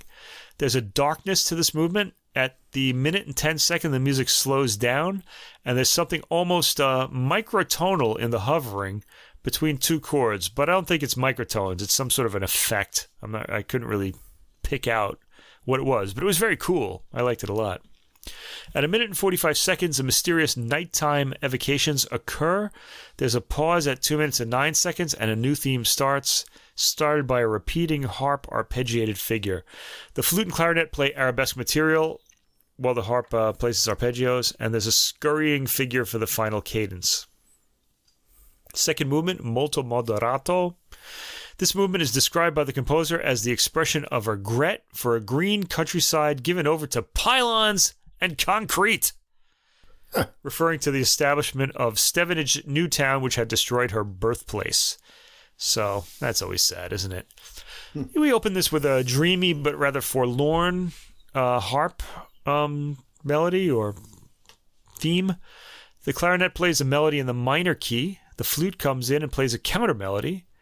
The clarinet and flute hover around each other like two birds as the harp marks time with chords, occasionally providing a melodic fill. The cadence just past the minute mark has a nostalgic feel, and a new theme starts after the cadence, reaching upward in the flute and slowly, slowly descending. The clarinet brings us to the next cadence at around 2 minutes and 30 seconds, but it's fleeting, and the music goes on its forlorn way. Another cadence at 3 minutes and 45 seconds provides a little resting point, and then the ghostly melody floats onward. The movement, despite its many cadences, ends inconclusively. A pretty interesting choice, really. Hmm. You'd think with all the cadences we'd we'd get something a little more solid, but no, a little surprise. Okay. Third movement, dolce delicato. So we go back to something lighter here. This movement starts with the odd idea of the flute playing a quick harp like arabesque, which the harp lightly and quietly plays in unison with it, as the clarinet plays a longer, bre- longer breathed melody, or longer breathed melody. I've never known how to say that. By a minute and 15 seconds, the flute has an upward moving arpeggio into its higher range. It plays on that solo for a while. Then trilling flute comes back at a minute and 40 seconds as the opening material is repeated to the end. Um, this movement also ends inconclusively with no cadence. Fourth movement, Vivace Scherzando. The composer said of this, uh, magic fileuse, which means like a French word for a spinner, a woman who's spinning um, yarn, uh, spins finer than gossamer. So gossamer would be a spider's web. So maybe a magical uh, spinner, spinning woman here. Uh, it's a nice non-legato but song-like theme that opens the movement in the flute, clarinet, and harp. I guess this has a spinning quality to it. It continues without many pauses. There's always someone playing, so I guess that would be like the the mechanicalness of the spinning wheel always going. The flute takes a glissando at a minute and 40 seconds, and then the flute and clarinet come in without the harp to play a contrapuntal melody, which the harp later imitates under them. This ends with a final sounding chord. Next piece is Howard Blake, who was born in 1938, and he's still alive. Um, he grew up in Brighton, England, and is a pianist, conductor, and composer. Um, this is his trio from 1962, and this was originally composed as music for an exper- experimental 16 millimeter film called A Few Days, which was a poignant short love story. After the film was shown, he was approached by the music publishers Chap- Chappell and Company, um, or Chappell and Company, for whom he arranged it into the three movement concerto work it now exists as. Ugh, dry mouth. This whiskey isn't helping. First movement, Allegro. Very gentle opening with a gossamer harp accompanying accompaniment filling out harmony for a bird-like flute theme. It's very pretty. The clarinet and flute hand off the melody to each other. There's excellent seamless playing and really throughout the album here, but here it's very noteworthy. The harmonic texture thickens as the movement goes on, very easy on the ear, appealing throughout. Andante movement, accented chords on the downbeat from the harp as the flute and clarinet play the slightly frozen melody. Uh, there's a big pause at the 38 second mark, and the clarinet takes a new slow theme, which it hands off to the flute. The material picks up a long ago nostalgic feeling from the minute and 45 second mark, and then there's a pause at 2 minutes and 13 seconds, and we hear the opening material again. The third movement, Allegro, has an arabesque flute figure over a quick repeating chord figure on the harp. Impressive sound from the harp here. The flute and clarinet hand off the melodic material between them, and the brief movement gains in momentum and reaches a quickly played, winking conclusion. Track 9 is a work by Cheryl Frances Hoad, born in 1980, so she's still with us, uh, and very and much younger than us, in fact. uh, this is her Vocalise. Uh, this was written when the composer was 13 years old, so in 1993. Wow. Amazing. Yeah, huh? And it won the Purcell Composition Competition Prize. Can't say that fast. Composition Competition Prize for composers under 25 years old. So this 13 year old kid, girl, beat out uh, all these like people who were in music school. Yeah, music school. you know? Wow. Wow. Okay, the piece was um it was originally for soprano, flute, and harp. The soprano singing the vocalese. Um, the piece was reworked for this recording. The harp provides an undulating accompaniment to the two melody instruments. This has a rather ponderous opening with the harp playing arpeggios as the flute and clarinet play the rather straightforward melodic material. There's some impressive orchestration in this opening section. A pause occurs around a minute and 50 seconds and again at 2 minutes and 10 seconds. Um, sort of a collective collecting of the breath before continuing onward. It's a nice effect. One wonders if the music will change, and it basically moves onward. There's a new section underway at 2 minutes and 40 seconds with quick arpeggiated harp and the flute and clarinet playing a contrasting melody to the opening. There's another pause at 3 minutes and 53 seconds, one of those collective breaths again, and we get a variation on material we've heard before. Um, part of the opening. Um, it's more fluid here, like it's gained in flexibility as the piece has gone on. There's a lovely, quiet approach to the close of the piece. So very inventive, and it's 13 year old wrote this. Boy, Amazing. yeah. Track 10 is Catrin Finch. Now, she's the harpist that I mentioned earlier that um, the clarinetist has written music for. Um, th- she was born in 1980, Finch was, and this is her piece Nunti. And I'm I've got a question about this actually. Okay, so she's a harpist and composer, and I know her from her collaborative recordings, as I said, with uh, Senegalese kora player Seckou Keita. Nunti is the Latin word for messages or messengers. And this started life as part of a show for the 2016 National, oh, th- I think this is Welsh, Eisteddfod Fod of Wales in Abergavenny. Profuse apologies for um, to the people of Wales for my not having any idea how to pronounce this word. And to my brother, too, who, of course, speaks all 3,000 of the world's languages. I don't know if we have any downloads from Wales, so maybe no one will be offended. Well, they they sometimes live elsewhere.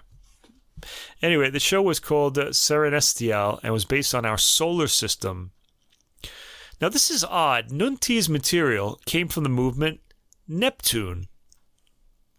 And there seems to be a misunderstanding here because Finch claims uh, that Gustav Holst in the planets called Neptune the winged messenger, and that's why she called this work Nunti or messengers.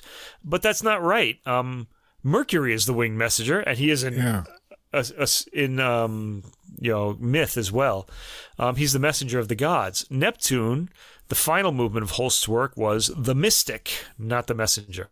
Okay, so I'm wondering if there's a mistake in her uh, notes, and she took the music from her Mercury movement, or if she just made a mistake and just kind of composed. Uh, Mercury's material into her Neptune movement. I I'd like uh, some clarification on that actually. If anybody listening to this um, who knows uh, Ms. Finch can um, let us know, or at the Convivium record label, get in touch with her. Let us know. Anyway, the piece itself starts with the harp playing a rather disjunct but appealing figure, uh, followed by strumming figuration. Disjunct means that the the uh, notes don't form like a curve; they kind of jump around a bit. The main melodic material starts at the 50 second mark and is lively with a breathy figure in the flute featuring lots of repeated notes. The flute plays it in its more nasal timbre afterwards. There are some nice honking figures in the clarinet with accents from the harp just before the three minute mark. After this, a more melodic theme comes in, beautifully played, comforting, and rather warm. There's a dancey, repeating rhythmic figure in the clarinet that the harp picks up at one point. The piece ends inconclusively on a note of tension. Back to Elizabeth Poston, who we heard earlier. Her three pieces for flute and harp from 1953. No clarinet in this, okay? So it's just a duo. And this is a, a much lighter work than the more kind of serious work that we heard earlier. Um, the first movement is uh, Ricordanza, or memory. And uh, true to form, quiet arpeggiated opening in the harp. I mean, it is a memory. It's going to be like a nice sort of feeling to it. The flute plays the melting, straightforward melody. This is like an old song. It's melodic all the way through. It's really nice. Second movement is a barcarolle, which is a Venetian boat song. So it always has this uh, six eight rhythm to it, like the waves, you know, like as the uh, the uh, gondolier sings his song. Um, the six eight melody is or rhythm is outlined in the harp as the flute plays a light melody over it, and the figure changes to a mel- new melody at around forty five seconds. The third movement is a, titled Calypso, and it's a rather gentle one, with the harp playing the rhythm and the flute gently hitting the accents on the closing notes of the theme, with a light staccato touch on occasion. All three works are immediately appealing and very song like, and also very brief. They're all around two minutes long. Track 14, Elizabeth Poston again. This is the last time we'll hear from her. This is Forma for Harp from 1959. This work starts, this is for solo harp. Uh, it starts by building tension. Unresolved chords build up tension, and a figuration starts playing harmonies that further that tension. There are some intriguing sounds from the harp just past the first minute, created by a combination of attack and harmony between low and high notes. It sounds like a sforzato attack, so a really sudden, um, strong attack on the uh, strings. After this, a more haunting melody begins in 3 4 time. This is in the second minute. We hear the sforzato notes again at around 3 minutes and 15 seconds. And this results in an um pa pa rhythm with uh, melodic notes plucked in the higher range. A build begins at 4 minutes and 35 seconds to the final cadence, and the piece ends darkly but resolved. And the final work for your classical section this week Howard Blake, Penillion, composed in 1975. Penillion is an ancient Welsh word that means a set of instrumental variations on a song. And this was uh, originally for uh, violin and harp. It was, here it's been um, It was commissioned by uh, violinist Jack Rothstein and harpist Annabel Etkind, and they wanted something fairly virtuosic to feature at a large Jewish celebration in a hall just off Grosvenor Square or Grosvenor Square in London. This composition didn't exactly work for them, so it went through various transmogrifications until finally arriving at the trio format here in the year 2009. Mm. So it starts with a pretty melody on the flute, accompanied by harp block chords. The clarinet, which is unusual for the harp, usually you hear arpeggiated chords, uh, so it's nice to hear this. The clarinet plays in unison with the flute as the melody repeats. The first variation starts at around a minute and 36 seconds and sounds like a folk dance. The second variation, after 2 minutes and 45 seconds, has kind of a Russian folk quality to it, also like a folk dance. The third variation, at 4 minutes, has an upward shooting figure in the wind instruments. The fourth variation starts at 4 minutes and 31 seconds. It's quiet and mysterious, with two note figures over gossamer harp arpeggios. The melody starts expanding as both instruments play in unison. The fifth variation wanders in eighth notes. It's fairly slow. And the sixth variation features the 16th note arpeggios in the harp, accompanying the more active searching melody. The theme comes back and ends the piece. So the ensemble, of course, sounds gentle and beautiful on this album, and these pieces are all easy on the ear with a there's a there's a little bit of a paprika in the uh, first Elizabeth Poston trio, mm-hmm. but other than that, they're all pretty easy on the ear. That one has a little bit of spice in it. Any darker works are slight in their approach and still appeal. The album is an excellent discovery of 20th century music, with a few contemporary compositions thrown in, well worth hearing, and very appealing. Yeah, like this. We've had a few harp recordings on. Uh, we might have more soon. Music. and uh, this was good. I mean, it, it gives us some of what we expect, you know, those arpeggiated runs and things that are kind of everyone's image of the harp. But there's also some really subtle use of different techniques on the harp. Um, I like on the first Poston the, the, the, trio for flute, clarinet, and harp in the first movement, uh, the harp is used sometimes sounding like a guitar doing right. sort of strum things. And then it switches to sections where it's used more as a piano with sort of mm. uh, chord hits. And it actually creates the illusion of, you know, different instruments. So I thought as far as its implementation, there's a lot of variety uh, in the types of attacks and effects that it gets. And yeah, as you say, most of this is very melodic, easy to listen to yeah. Uh, mod- modern qualities, but sort of enough leftover of sort of romantic kind of qualities with sweeping melodies that make it an easy listen. It wants to make friends, yeah, basically. And, uh, it's enjoyable. Um, the woodwinds, the, the first Poston I thought sometimes gets a little bit maybe shrill in some parts, but most of the time. Well, it's, it's the artier work of, of the, uh, works on this album, really. Yeah. So I guess, you know. Most of the time, the flute and clarinet are working in sort of uh, warmer registers, and you get a very lush uh, type of sound. The Blake, I thought, has some really nice lush harmonies in it too, and uh, there's good development in most of the pieces. Yeah, very interesting combination for a trio, and yeah, I, I enjoy. Beautiful it. sounds. Mm. Yeah, fairly light. It was it was good. We're gonna go pretty light on the on jazz too. These were all three really enjoyable recordings. Well, um, all aiming I, to please. Actually, I had a little thought about that to yeah. introduce it, and um, well, as you alluded to uh, early early in the the uh, program tonight, uh, someone asked you about jazz, and yeah, you, know, you wanted to know what to recommend, and um, here's a little story for you. So, you know, often I have two stereo systems. I have one right in front of me here upstairs in my sort of uh, work or study desk, and uh, it's got bookshelf speakers, uh, a decent enough, you know, hundred still hundred watt amp here. But I listen to here when I'm like doing focus listening and I want to write my notes for the program or whatnot. But usually on weeknights after a day of work after dinner, I'll go into my uh, living room where I have my big system, you know, and uh, mm. got the Dali Helicons and uh, Luxman nice. set up and a, and a network wow. player that can stream into the into the Luxman DAC. And you know what I usually do there is um, if I'm not listening to something in my collection, I'll have some things on the list like, you know, maybe this would be a good one to talk about. So I had one that I had just listened to snippets of when I put it on the list and I said, let's check this out. And it was uh, an Italian sax player, new release. And uh, I put it on and it was, you know, very much inspired by uh, late period Coltrane. Uh, so it's, uh, you know, sort of modal into free jazz with soprano sax. And so I put that on and I thought, oh, this is really cool. You know, this is really yeah. going along. Well, to my surprise, uh, my wife had a completely opposite visceral reaction to mine. And I heard a lot. Why are you playing this crazy music? And then I heard a door slam. You know, I was like, well, what?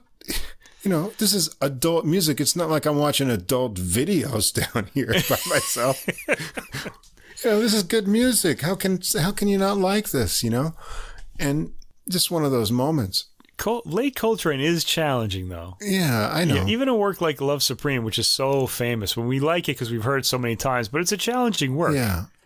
You now, know? I do have to say, as you said, tonight, if we've got any new listeners and you know you think oh jazz is difficult or if you're a jazz fan but you're not sure what to put on when you've got other people around i'm going to tell you everything from here on out tonight is guaranteed to be 100% likable by just about anyone. Um, because when i put one of these recordings on i had a different reaction. I sat down and put that on and the missus went over brought my precious bottle of Knob Creek and a glass to me and sat down and snuggled right up.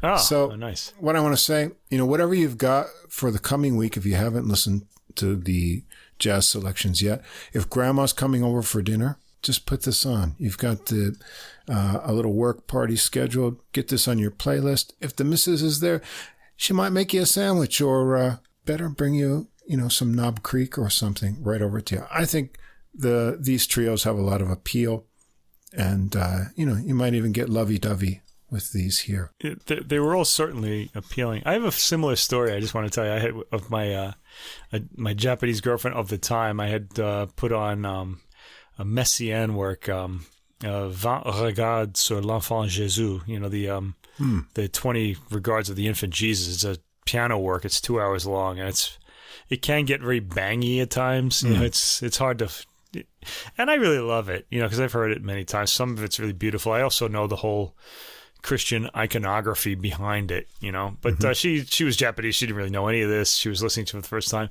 but she listened to it patiently and seemed to be really enjoying it. And then when it was over, she she turned to me and said, "Can we listen to some normal music now?" yeah. But what does that, that, What does normal mean? I guess you know, just something well known. You know, yeah. Because for her, she's not really hearing like the harmony, as it were. I I used to teach um Japanese students about like classical music, and one of the things that you do um to explain what we call harmonic progress. All right, it, it's sort of speeding up. And I was going to say which of these works, and I asked them which of these works was written earlier, just by listening to them. And um, played. Um, I, I, don't remember what it was. It was some some romantic work, and then it was Rite of Spring. Okay, okay. and um, like a Western person would know, the Rite of Spring is the noisier work, so they'd say, "Oh, this one's the more recent one." Mm-hmm. But uh, Japanese students didn't have any um, sense of that because they're not, you know, they have um, their traditional music can be very not dissonant, but discordant. Let's say. Think about the uh, like Gagaku or you know. Mm-hmm. So they don't really hear those like clashes as sort of um, like something added to the music to make it more challenging. They just mm-hmm. kind of accept it all as you know, as it is, pretty, pretty much from their own culture. And uh, so it was pretty interesting. I couldn't I couldn't use that uh, tack to teach them right. about music.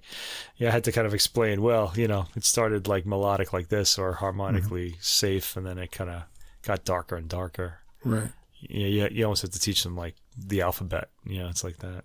Yeah, I guess um, you know we've got to account for preferences and experiences and things, and uh, yeah, sometimes since we've immersed ourselves into this uh, adult music land, uh, our sensibilities aren't necessarily shared. But yeah. as I said, tonight, this is going to all go down real smoothly uh, for anyone, I think. And uh, the other appeal to it, uh, we're going to travel internationally to get through this program uh, to some different destinations. And since it's all trios, uh, yeah, there's a lot of space in the music, maybe leaving yeah, out. Russ actually has a trio of trios here. I do. Um, yeah leaving out maybe one element uh, that we'd normally hear in an ensemble. Since last week uh, with uh, Piano Paisans, uh, we were do- we're doing uh, a lot of uh, piano based things with trios. So I've specifically left out any piano trios, the most common trio in jazz. So we've got some other combinations of things here, and we're gonna. Before you start, though, I wanna. I'm wondering if we're ever going to hear that uh, Italian sax player on the late Coltrane style because I, I, now I want to hear that. Oh, you want to hear that? Well, it's not. It's not in next week's sex program. It doesn't have to be in next week's, but yeah, I've okay. got. Uh, okay, I will get it out there. It's a double. I can get an. I can get an Italian. So. I can get another Italian episode up if you want to do Maybe that. we'll put it, it in the Italian episode. Piano. Yeah. It just yeah. won't be piano. We'll have to call it something else. Yeah. Okay. Well, it's yeah. good enough to include some. Yeah, I've already got a good Rossini one that I want to do, so maybe okay. soon we'll We're do make that. an Italian episode again. Okay there's enough good stuff coming out of Italy. I won't have a problem putting that together. Oh, yeah. All right, we're gonna not start in Italy though. We're gonna start in uh, Germany tonight, uh, and this is an album that'll probably slip under the radar as most of mine do, uh, my picks, um, but I think they're worth hearing. And so this one is just simply called Up, and it's by the trio uh, Stormer, Herman, and Schwebs. And this is a self-release. Stürmer Heuermann Schwebs, I bet that is. Stürmer Heuermann Schwebs. Uh, sax, yeah. bass, and guitar. Uh, That's an interesting combination. Interesting combination, which was appealing, and it's a self-release uh, too. And uh, before you start, I want to ask you, what's happening on this album cover? Oh, uh, uh, are these guys hanging off a cliff or something? Yeah, that's What's, what it looks like. There's a striking kind of, image. Yeah, just hanging, hanging there in a sort of minimalistic style, and I think maybe that's kind of the, the idea. Hmm. I'm not sure really. I kind of uh, had a look at that. I was like, wow, it's pretty striking. Yeah. Anyway, there's not a lot of uh, documentation available uh, for this release, uh, but I take it that uh, Stürmer is the basic kind of leader of this group uh, on the Saxon woodwinds here, and based out of uh, Hanover, Germany, mm. and uh, as is uh, the guitarist uh, Klaus Heuermann and uh, Peter Schwebs on bass. We've got a nice, interesting program of covers here mixing standards, uh, a little variety of jazz uh, musician original compositions uh, as well. So I thought the program was intriguing, and once I listened to it, uh, I was drawn in uh, just with the pleasing nature of all the jazz material. Uh, we're going to start out with a tune uh, called "Groove Merchant," composed by Jerome Richardson. Uh, this was a big tune for the Thad Jones Mel Lewis Big Band. It's a bluesy swinging tune. Uh, here, uh, tenor sax by Stürmer, uh, over nice walking bass lines by Schwebs, tight choppy chords on the guitar. Uh, the tenor solo is bluesy, fun, uh, some nice honks thrown in there, and then uh, a nice fluid sound on this uh, big round guitar tone that uh, Heuermann has. It chugs along just fine on a nice rhythm with no drums, and that's one of the kind of keys to this album. You don't need drums to have that real swinging rhythm locked in. So a nice start with Groove Merchant. Yeah, I noticed this all the way through. It was really, uh, it was really intriguing. Like the, yeah. the, the, the grooves really moved. There were no drums. I was like, wow, this is really yeah. something. You know, you almost hear that hi hat in your head just added yeah. from your own brain mm-hmm. because it's so tight, uh, and so that's good. Uh, you know, just the rhythm doesn't need the drums to lock it in. Uh, this next one is a uh, really interesting treatment of the old uh, classic Just Friends. Uh, let's see, this is uh, John Klenner composition. uh, done by Chet Baker. You know, lots of jazz players have played this. But uh, Stürmer pulls out the flute for this one. So we get some flute on this recording later too, which was nice. And it starts out, interestingly, with a medium samba tempo. uh, I haven't heard this tune done as a samba before. It's usually, you know, a, a swinging tune or more ballady. Uh, so that's a really cool idea. But once it breaks into the uh, flute solo, it, it goes into swing. And then uh, Stürmer floats really nice flute lines here. Great walking bass again.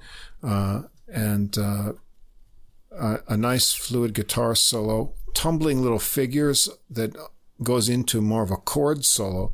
That's very cool. Schwebs gets a bass solo here too. Uh, he brings in parts of the melody into that solo. Shows a lot of dexterity on the bass. Uh, and you get a really nice sense of space in this tune without the drums too. Uh, when the flute comes back with the melody here, it's still swinging, and the tune ends with a little flute cadenza. And it's really cool that that little samba was only at the beginning. They never bring it back, so it made me want to go back and listen to it again. You know, like what was that? You know, what, what yeah. was the samba only at the start? Uh, I said the flute solo was a nice touch too. I really like yeah. the. Uh, I like jazz flute a lot. Yeah, the flute was really nice. Uh, now we're going to get another cool tune for track three, uh, Horace Silver's The Jody Grind. And uh, so we're back on tenor sax here uh, for this very funky, as Horace Silver tunes usually are, uh, tune. After the intro lick, we got some bass and guitar that work up an infectious bluesy groove. Uh, blows through the melody with nice breathy articulation. Uh, there's a little harmonic twist in the end of the melody line, which is very cool. Uh, I like the low note honk in the melody on the tenor sax. Uh, again, Heuermann has a very cool solo incorporating some double stops and double time lines uh, with this tempo here. And then uh, mixes in clipped bluesy phrases, fast runs, and some peppered low honks uh, in his tenor sax solo that also gets up into the upper register. Uh, Schwebs gets a tight and funky bass solo as well. Uh, just a great groove on this tune. Uh, very enjoyable. Uh, track four, an old jazz standard, It Could Happen to You, Jimmy Van Heusen. Uh, lush guitar, rubato intro, uh, full of melody, strums, and arpeggios here. that works into a slow loping swing for the bass and sax to join. Schwebs makes a nice pulse and adds little rhythmic fills under Stürmer's breathy sax melody. Uh, solos first here, focusing on being melodic up in the higher register, and finally getting things chugging uh, for Stürmer's solo. And Heuermann has a really dreamy solo here as well. They pause for a little guitar cadenza, cadenza at the end of the melody repeat. Track five, uh, we're going to go Brazilian. Uh, João yeah. Gilberto outra vez. Uh, back to flute, which always works great for bossa nova. Uh, here, uh, Stürmer brings out the warm lower register in the melody. It's easy and breezy, uh, very relaxing. Heuermann uh, also switches to acoustic guitar to match the bossa nova vibe. Uh, so that's nice. We get a little timbre change. And his solo brings out the different tones and touches with little tasty figures. Uh, nice flute solo here as well that ties back into the melody. So you get all breezy, ready for the beach. Uh, then back to bluesy for Dexter Gordon's Cheesecake. Uh, walking bassline intro to this classic minor keyed jazz tune. Uh, it's cool how the field doubles up under the sax melody time uh, line uh, handled by Schweb's bass. Uh, so he takes over that changing uh, rhythmic feel that you know would usually partially rely on the drummer. Uh, Stürmer blows a great tenor solo here over the swinging bass and tight guitar chords. Uh, Heuermann gets a little blues in his solo uh, between some spring-loaded nice tight rhythmic phrases. And Schweb's has a well phrased bass solo, varying up the rhythms before they repeat the signature melody. Uh, we're going to go to another uh, great jazz cover by trumpeter Freddie Hubbard, Up Jumps Spring for track seven. This one gets a nice loping jazz waltz uh, here uh, for tenor sax. Uh, and Herman gets a section of the melody with nice harmonization on the guitar. Uh, the sax solo has kind of a tart and tight little phrasing uh, that matches the uh, waltzing lilt to the melody. Uh, Herman's solo on guitar has a lot of interesting rhythmic variations in his lines, uh, mixing in triplets to match the waltzing feel, and Schweb's has some bass solo fun as well. Oh, this is really nice Freddie Hubbard tune, done very well. Track 8, another jazz standard, Easy Living by Ralph Rainger. Uh, now, time for bass clarinet. Oh There's yeah, always time for bass clarinet. it's uh, in, in my in my years. It's always time for bass clarinet. and uh, that comes in over Schweb's bass exposition uh, to start this standard. Uh, Heuermann joins in subtly as the bass takes over the melody before Stürmer gets a section of it and then passes it back to the bass. It's at a very relaxed tempo, and uh, Stürmer blows a fittingly lazy solo, sometimes getting down into those low notes we love so much on the bass clarinet. Um, Heuermann took his uh, relaxing quaaludes or whatever as well, and he drips out little tasty phrases in his guitar solo. Uh, it's also relaxed. And Schwebs gets the last solo into an unexpected bass cadenza that finishes it off nicely. Uh, so we've got the whole woodwind arsenal uh, here. Track nine, uh, I think this is a Jazz Crusaders tune called Tough Talk.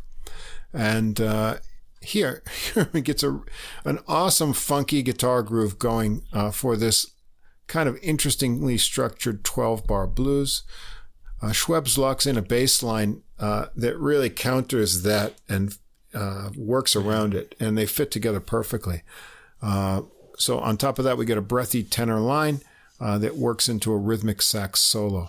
It's such a fun bluesy tune with the chord descending turn around uh, after you lay on uh, the basic chords of the blues for a while. Uh, Heuermann's guitar s- shows great articulation, funky double stops in the solo. Uh, really nice solo on the guitar here. Schwebs gets some time for our bluesy bass solo as well. Uh, he throws in a few double stops uh, on the bass as well. We're going to finish it all up with a jazz standard. It's only a paper moon. Harold Yeah, gorgeous Arlen. tune. Yeah, Harold Arlen, yeah. Uh, and this composer one, of Over the Rainbow, as Yeah. everyone knows. Uh, this one swings right in from the intro, thanks to Heuermann's tight chords. Uh, he carries the melody as well on guitar, which is nice. So he's doing all these chordal things and the melody, and uh, the sax is playing counterlines to that. And Schwebs chugs it along with walking bass, uh, tenor solos first. Uh, also, another tasty guitar solo here with triplets and double stops. Melodic bass solo as well, and they ended up in a similar fashion to the beginning, with uh, on guitar handling the melody and sax uh, accompanying his main melody lines. So I thought this was a tasty trio with fine musicianship. It's a nice mix of standards and covers of originals by jazz greats. You got tenor sax, flute, bass clarinet, also a little acoustic guitar thrown in for the Brazilian piece. Uh, fine arrangements with lots of space. What's not to like? Yeah, well, yeah, it's a highly appealing album. Lack of drums was interesting. The bass carries the rhythm, and my ear, because there were no drums, my ears are drawn to all of the instruments at the same time and the way they interact, and uh, that was consistently entertaining. It was really great. Um, so yeah, I yeah, definitely worth a listen. Yeah, chilled out, lots of space, melodic, uh, put you in a good mood. Uh, nice recording too. Captures. But- uh, Yeah. By the way, I was thinking about um, what to recommend to people. Um, sometimes I'll get like the question is, uh, I want to listen to classical music. What do you recommend I listen to? Like, Oh. I, I really don't know. There's like loads of it. what can I, can you give me a Yeah. hint? And uh, one of the questions I'll ask them. This is really interesting because I don't really know. You know, hmm. I'm trying to just get some kind of. I said, well, what instrument do you like? You know, what do you, what instrument do you like listening to? Because I figured that Right. you know like I like the piano obviously, and there's other we talk about the bass clarinet often, Right. and the Hammond organ. So they're just instruments we really like, and the answer that I'll most often get is, "Oh, I don't know. I've never really thought about it." I, but I would think that would be like an immediately appealing thing. But again, I guess I just don't understand the Yeah. non-music listener's mind very well. I don't know. Hard to find a reference point sometimes. Yeah. Yeah. One one of my favorite comments that I get in classical music is like, uh, I I like Baroque music, but I don't like the harpsichord. You know, it's it's, it's kind of like saying, you know, I like rock music, but I don't like the electric guitar. I mean, you don't Yeah. like you don't like Baroque music if you don't like the harpsichord. It's just kind of. Right. I, I know what they mean though, because they want to hear those violins and stuff, or you know whatever. But there's always a continuo. And these days, you can hear continuo without the uh, harpsichord. You can get like If you must the theorbos or lutes or something or organs. you yeah. know, If you have to. if you have to. But of course, uh, I don't know. All right. Um, Yeah, next, we're going to move from Germany to Spain with a release called Vida. And Yeah. uh, here on the Universal Music Spain label, uh, we've got it's a, big label. It's a big label, and uh, this is a group that's uh, pretty well known uh, in this style of music, which is flamenco jazz. Yeah, And uh, we've got uh, Josemi Carmona, Javier Colina, and Bandolero. A lot of these uh, uh, Spanish musicians have like a one word name, like performing name. Uh, and you'll understand why um, uh, in a moment. Uh, this follows up on their 2016 uh, recording, uh, De Cerca, uh, I think is how it's pronounced, uh, kind of flamenco jazz that wa got a lot of attention. Um, and so it's uh, Josemi Carmona on guitar, Javier Colina bass and accordion, and uh, Bandolero handles the uh, percussion here. We've got a few guests, uh, including Rozalén. That's her performing name. Uh, she's a Spanish uh, singer songwriter, and uh, that's better than having to say Maria de los Angeles Rozalén Ortuño, which is her full name. full name. So Wow. Rozalén. And uh, also on one track, uh, Farruquito, who is a dancer, and he adds the uh, footwork percussion uh, from his dance. Uh, Oh, that's really interesting. yeah, uh, so he is Juan Manuel Fernandez Montoya. Okay, that's not so bad. Farruquito. Yeah. He Oh, seems to have a uh, kind of a controversial past uh, involved in some things. And he's apparently banned from entering Japan. Uh, anyway, um, Uh, be- being banned from Japan isn't really a hard thing to not a do. big thing. Even Paul McCartney was banned for a while. Right? Yeah. But Um, I always loved flamenco music. Um, and I think it's one example of uh, music that you would have to really be immersed in the culture to understand what's going on in the music because it's it's a music tied with dance and it has its own unique traditions and the way that the music develops into different sections is often a mystery to me. You know, things just sort of change, burst out. Someone stands up, starts singing. Suddenly, another person starts dancing. It sort of defies, uh, you know, your expectations of what's going to happen. So I think to really understand flamenco, you'd have to probably, you know, get into that whole performance culture and understand it. But uh, it's you it know, kind of makes I- me think of those. It kind of makes me think of those church uh, situations where, like in certain Protestant churches, where people will just stand up and you know tell their story of how Yeah. the Lord saved them or something like that, just spontaneously. You know. or they bring the snakes in. Well, that yeah, that's a particular, a peculiarly American thing, I think. anyway, uh, I think you know flamenco music has uh, built into it this improvisational nature, and that's what makes it work kind of well with integrating with jazz, uh, which has happened for a while now.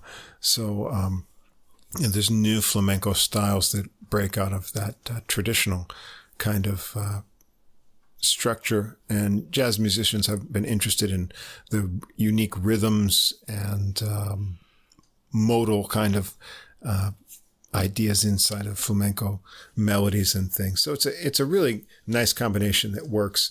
And here, we, these are very high level flamenco musicians who also can do uh, interesting other kind of things with jazz uh, too. And so the material here is a combination of original material and some surprising uh, choices and interpretations of other things. Uh, so we're going to begin with uh, original composition by Carmona, the title track Vida. Uh, it starts. This one is probably the most normal flamenco style piece. Uh, and it starts very stylized in a flamenco uh, feeling to it with a solo guitar opening. Uh, then some bass focus as the percussion sets the you know flamenco mood. It works into a very cool repeated modal riff between bass and guitar with cool guitar flurries uh, in that flamenco style. Uh, the bass gets a solo first and then uh, back to the riff. Uh, Carmona takes a guitar solo over the flamenco rhythm that is mostly uh, flamenco with some jazzy touches in his uh, guitar lines. Uh, the riff theme returns between the little solo spots for more uh, bass and percussion, and there's some cajon uh, going on in there with some hand clapping. so it sounds very, you know, flamenco, but if you listen to uh the flamenco music, you're never going to hear the bass having this prominent of of a role and this level of uh, you know improvisation uh, yeah. like that. But it's it's an intriguing mixture of things, and yeah. that flamenco sound always really pulls me in. And uh, it's the amazing guitar playing too in yeah. flamenco. You get a bit of that here too. Yeah, those fiery bursts of uh, yeah runs and things. Now you're going to really uh, crank the wheel and turn to a different direction here because we sure track two is, is beautiful. Yeah, it's Danny yeah. Boy, and yeah. uh, it's a really uh, intriguing and unique arrangement. Uh, starts out with short arpeggiated guitar intro uh, to this melody that everyone knows. Uh, it's still played on solo on a guitar uh, in a little swinging rubato.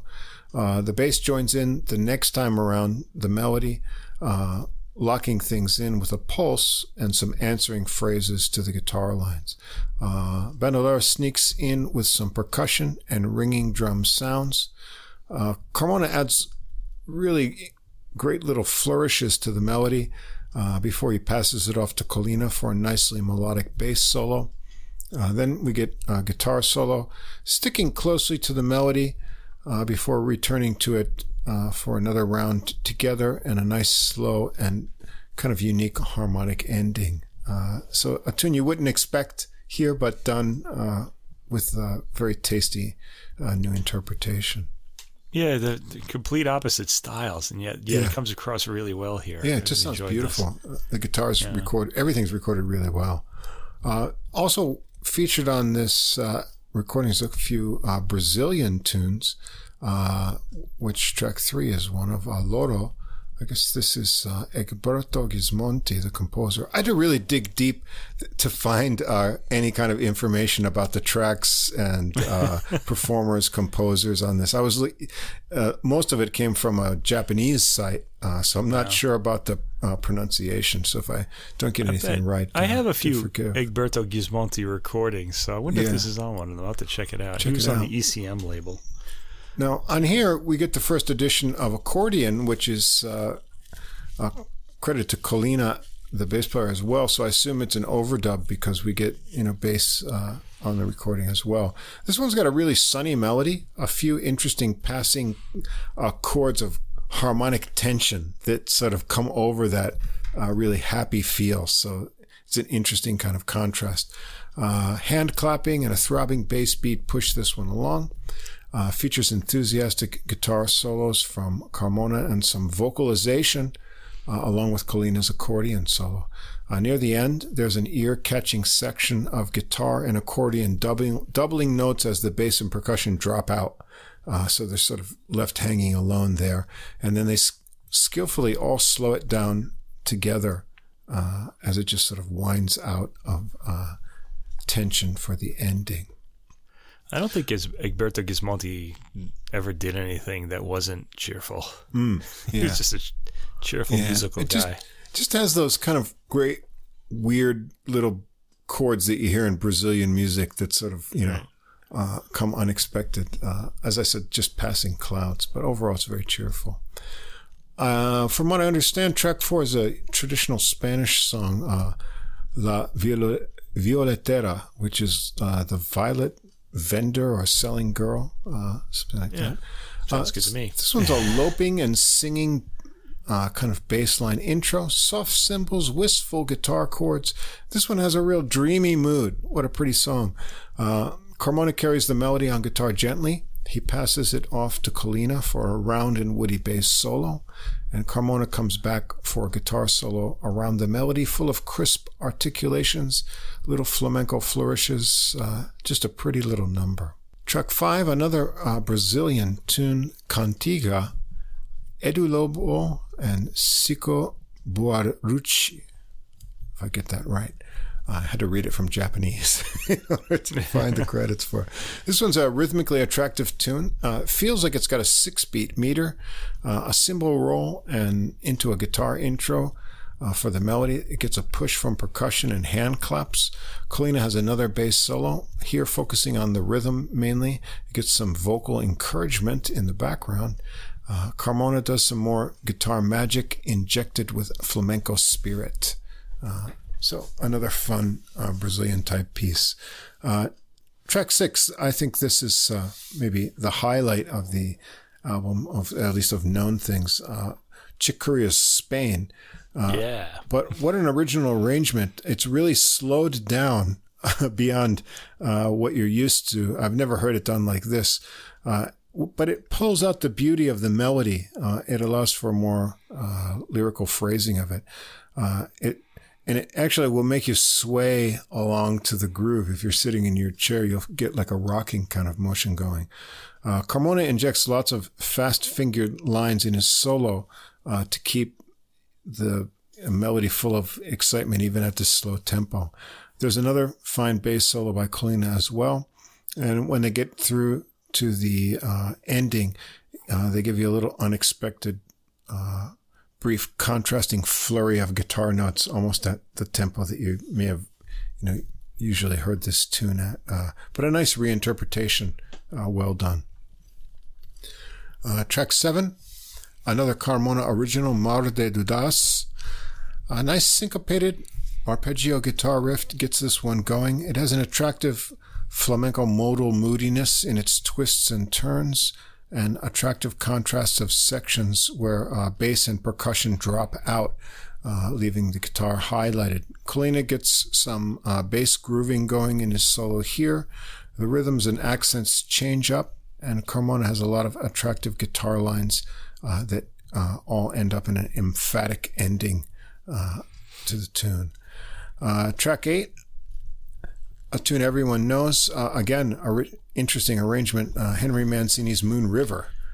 This this may be the tune that we've heard most often on this podcast. really, it comes up a lot. Yeah, we just heard it a few weeks ago. Uh, and we heard it twice on the same album, actually. Uh, solo and trio versions. too, yeah. Um, this one has an interesting rhythmic intro that contrasts with the softer beat, which they switch to uh, for the famous melody once it gets going. Carmona adds just enough uh, embellishment with creative ideas.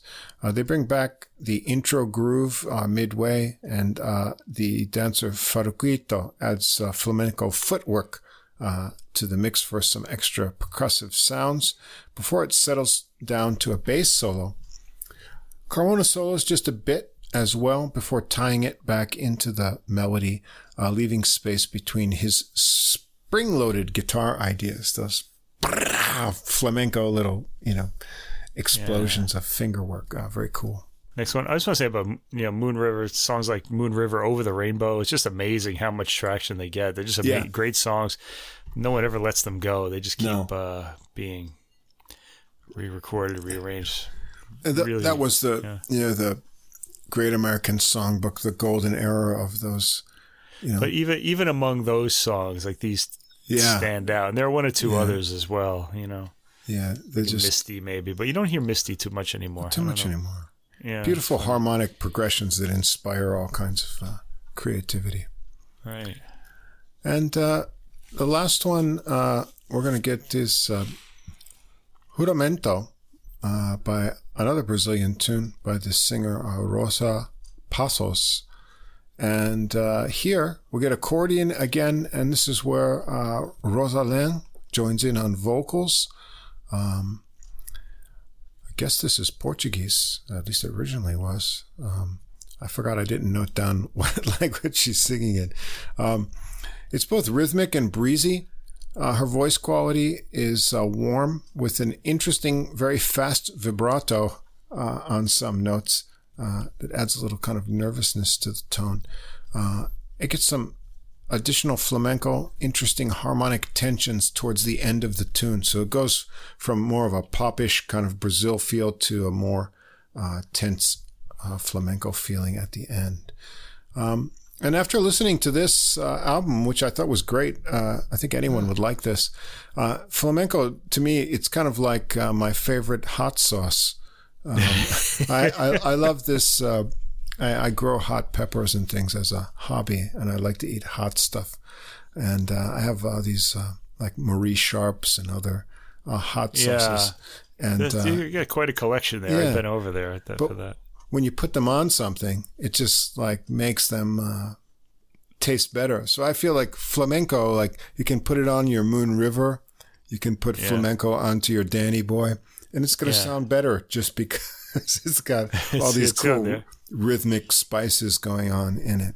And um, yeah, I thought this is uh, a very attractive uh, mix that has enough flamenco elements and jazz resources mixed in, but uh, a creative improvisation in the solos, uh, well recorded, uh, and easily digestible. So yeah, not only that, but people who like the uh, guitar in general, especially flamenco guitar, they're, they're just going to love this because oh, he's yeah. got some of the, he just rips some of those, like, you know, really yeah. quick patterns and stuff. It's just amazing to hear. It's like lightning striking, you know? Yeah, yeah. Um, I think you'd like that. I also liked on this the, the accordion pieces. There's an accordion in a, few. Uh, I like that accordion, too. Bandoneon. What is it? It says accordion. Yeah. So. Yeah. I love yeah. that sound. And in, in, this context, it's really great. I really wish someone should do it an entire jazz accordion album. I bet I'd like that. Uh, I just one just came up on my radar, a, a French one. Uh, well, sa- sample it, and maybe we'll talk about that. Yeah, okay. I got, I got a French episode coming up soon too. I can we could do we that. could do that. So yeah. that. yeah. Another instrument I really like in jazz is harmo- uh, harmonica, and I yeah. do have a harmonica album too. So that's cool because we don't hear enough yeah, of that. Either. Not enough. That's another one. Yeah. Right. All right, and uh, we're gonna finish things up with uh, if piano trio is the uh, main trio we you know think of in jazz music. The other one that we don't uh, hear enough of, but we're hearing more of, and you're going to hear as much as possible on on, on our this podcast. podcast. You certainly are because we love this instrument. Is yeah. the uh, is the organ trio, and yeah. Uh, we've had a number of uh, great organ trio recordings, and well, we've got a real slammer this week, and it's a bunch of Greeks. Who knew? Yeah. Who would have thought? Who knew that Greeks would? Yeah, how they even get a hold of the their hands on a Hammond B3? Yeah. uh, this is uh, actually it's not uh, Hammond B3. Uh, it's not. We'll get to that. No, it's not. Uh, oh, I was okay. intrigued. Okay. I had to know, but I found out. But it, it sounds uh, great anyway. Anyway, yeah. Uh, this is an album that will probably slip under the radar, but you've heard it here on adult music. It's called Safe Place, and uh, Iakovos Simeonidis. Did I get that right? I don't. I, I don't have the uh, names of the players.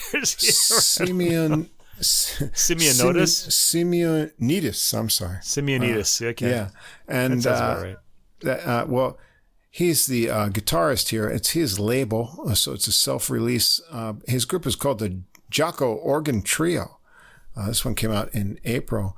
So uh, I guess he has a kind of nickname of Jakob or Jacob, so that's where the Jaco comes from.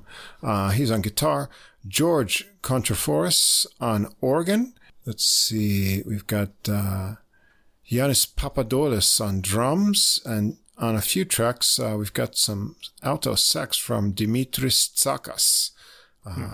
And uh, so Simeonidis is a guitarist from originally from Athens, Greece, and uh, if you look at the cover of this album, you'll see if you've ever been to Athens, uh, the, your first impression will be is uh, graffiti because there's a graffiti spray painted everywhere. Uh, and you'll see that a little bit of it. I guess that's uh, somewhere in Athens where they took some. But I love Athens. I've been there a couple times, uh, and uh, what a great city. Uh, I like I love too, the Greeks. I, I, I love the culture and the food. Greek food is like my favorite food. It's up there for me. I like it a lot too. and uh, I like their relaxed attitude uh, toward life. And uh, You know, anyway, there's always that Mediterranean people in general. I like although that. this um, yeah. yeah this album was uh, recorded uh, Artrax Studio in Athens, Greece, but Simeonidis is uh, actually uh, based in uh, Berlin, Germany, uh, as a performer. Uh, but I guess he got together with his Greek buddies for this one, and this is a really fun album. Everyone's going to like this. Even Grandma will be rocking in her chair uh, to, to this one, uh, and it's got a great mix of original tunes that are really good and some great uh, jazz and not really jazz covers, but they all work out really well here. Uh, so uh, Simeonidis' uh, original starts it out, the Flixbus Blues. Uh, it's a really chilled out blues to start this recording. Uh, a really good relaxed groove to it. Uh, guitar solo first, uh, after the blues head. Uh, Simeonidis has a really warm, jazzy sound. Uh, he mixes up chilled bluesy licks and nice runs that show off his really good chops. He's got some nice guitar chops. Uh, then we're going to get an organ solo from uh, Kontrafouris. Uh, what he's playing, I looked up. Uh, you can, I put the uh, one of the videos on our Facebook page, but it's a Nord C1 organ. So I guess what this is, it's like a clone organ that uh, emulates the sounds of a lot of 60s organs. And there's no foot pedals uh, for bass. It has like, you know, sustain pedals and whatnot. So I think it's it's got an extra, key, you know, keyboard that you have to do um, left-hand bass, basically. Uh, so the, all the bass in the album is done on the organ, but not foot pedals. Um, anyway, uh, his organ playing here is tasty. The tones sound really rich and good. Nice mix of runs and bluesy percussive ideas. So that's an original blues to start things out. Uh, then we're going to go to an interesting choice of covers, a McCoy Tyner tune, uh, "The Man from Tanganyika." Uh, this is a, a really interesting composition. I Uh, they so give it too. Yeah. yeah, groovy rhythmic organ intro, organ and guitar work, this mesmerizing melody line together uh, that has cool rhythmic breakups in it. Uh, there's a uh, guitar solo that mixes uh, cool modal ideas and bluesy licks, and uh, the drumming by uh, Papadopoulos mixes up the beat as they lock into syncopated grooves. Uh, the organ solo has serpentine lines chasing cool ideas around the harmonies. Uh, after that, they vamp a bit to get uh, Papadoulis set up uh, for some drum fun, and then they bring it back to the very cool melody. Uh, by this point, I'm really enjoying this recording, Yeah. uh, knowing this is going to be getting uh, better and better. Yeah, this was an intriguing track. In fact, I think the uh, the it the rhythm changes too. It's sort of like in Yeah. those, uh, you know, you get that kind of. It's almost like an African like rhythm. I guess that's why they call the man from Tanganyika. Yeah. It's um because it, it kind of sounds like one of those rhythms that you kind of add beats to. Although I don't think he does that here. then just it'll the go into the straight up. swing groove. It's really yeah. it's a, such a contrast. It's That really hard kind- bop kind of uh, push pull contrast of rhythms. It's really great. Yeah, great track. Give this a listen. Uh, we're going to go to another original uh, by uh, Simeonidis, uh, Safe Place. Uh, this one starts with a happy guitar riff, uh, and it gets into one of uh, the last time we did an organ album. I talked about this cruising groove. It's just like you've got, uh, you know, like I had my 78 Coupe de Ville, had that 100 watt Delco stereo in it. You just get that. Delco. To the Congo Cruiser. You just uh, get going down that highway, and yeah, that's it. And um, Takes up two lanes. yeah, yeah, and all your week's money for gas. But th- this one has that uh, real cruising groove. Uh, there's a sunny organ counter line that's layered on over that guitar uh, riff and melody. Uh, the tune has some nice harmonic twists and turns. Uh, Seminitis grooves out for a fun solo and it gets chordy with nice supporting accents from the organ. After a repeat of the melody, it gets more rhythmic and they build it up to the end with some funky strumming on the guitar to take it out. Uh, just a real uh, grooving tune. Uh, now, track four, we're going to uh, do an interesting cover. Uh, Donny Hathaway's Little Ghetto Boy. you know this oh, too. God. Yeah, I know that too. Yeah, and uh, from his great live album. Uh, so get your 70s sideburns grown out for this one and uh, put on your uh, hat. Uh, Seminus picks out the melody on this one. Nice organ washes underneath. Uh, great funky bass lines on the organ keyboard as well from uh, Kontrafouris. Uh, he's doing both duties here, but the bass is particularly funky. Uh, Papadoulis keeps it uh, tight and tasty with great little drum fills and changes up of the groove uh, through the different sections. Um, Simonitis makes some uh, bluesy jazz magic in his solo, and he finds one riff that he just can't stop repeating. it's mm. like hmm. someone has to come over and uh, punch him to stop uh, building up all that tension. It's really cool. Uh, the organ solo is fine and funky too, working up lots of rhythmic tension. Is a great uh, version of this tune, uh, really stylistically done. Uh, track five, another Simonitis original, Brianna starts out with a guitar riff, uh, and it gets this tune worked up into a samba feel. Uh, and Tsakis joins in here on uh, breezy melody with his alto sax. Uh, Simonitis joins in with him on the bridge for a nice effect. Uh, really nice chord changes in this original tune. Uh, and Tsakis really blows an inspired solo over them, uh, finding just all the great different emotions uh, implied by the harmonies. Uh, that's what I like about these kind of, if you take on a Brazilian style, you can do some interesting uh, hmm. harmony, tension type things. This tune has a lot of them and they sound great. Simonitis has a great fluid guitar solo again here too, and the tune ends up with a soft, vampy outro. Uh, another unexpected hmm. cover uh, track six, Curtis Mayfield's "Freddie's Dead." yeah, yeah. Boy. So we're getting into you know not strictly jazz material here, but uh, this is great. Uh, guitar and organ unison riff start this tune out with a great groove. Uh, Papadoulis adds nice clicky drums to the funky organ bass line and chords. You're going to dig the gospely organ on this one. Uh, that kind of prophet organ that you know just swells in and out. The groove alternates between the funky bass groove and a riding uh, feel accented by the cymbals. Uh, Simonitis absolutely kills it in his solo here, alternating between the two different feels of the rhythm that come through here. Uh, Kontrafouris has a fine organ solo, and uh, it's also uh, peppered with little percussive hits and some swells. Uh, really cool cover, uh, Curtis Mayfield tune. Uh, now we're going to go all traditional. Uh, track seven with Loverman, uh, the uh, tune written for Billie Holiday by Jimmy Davis, uh, Roger Ramirez, and James Sherman. Uh, great extended guitar intro here that mixes runs, chords, and works around the melody for more than a minute before the organ and drums join in for a new beginning of the melody. It's nice and slow as it should be. The organ backing is hot and swelling under Simonitis' melody on guitar. Uh, Kontrafouris takes the final section of the melody on organ and pops it out at the end. Uh, his organ solo is full of tension with slight hesitations, very dynamics. Uh, is wonderfully bluesy and fluid on his guitar solo, and we get more great organ swells as they play through the melody again, and then give Simonitis a little extra space uh, to take it out at the end. Uh, very classy. Uh, eight, kind of a uh, angstful tune, original by Simonitis, Lockdown. Uh, but uh, guess what that's about? Yeah, guess what that's about. uh, here, uh, Papadoulis has been saving up his drumming energy to beat out the introduction and get busy on this tune. Uh, it's got a nice post bop feel to it. Uh, Tsakis joins back in on alto sax here too.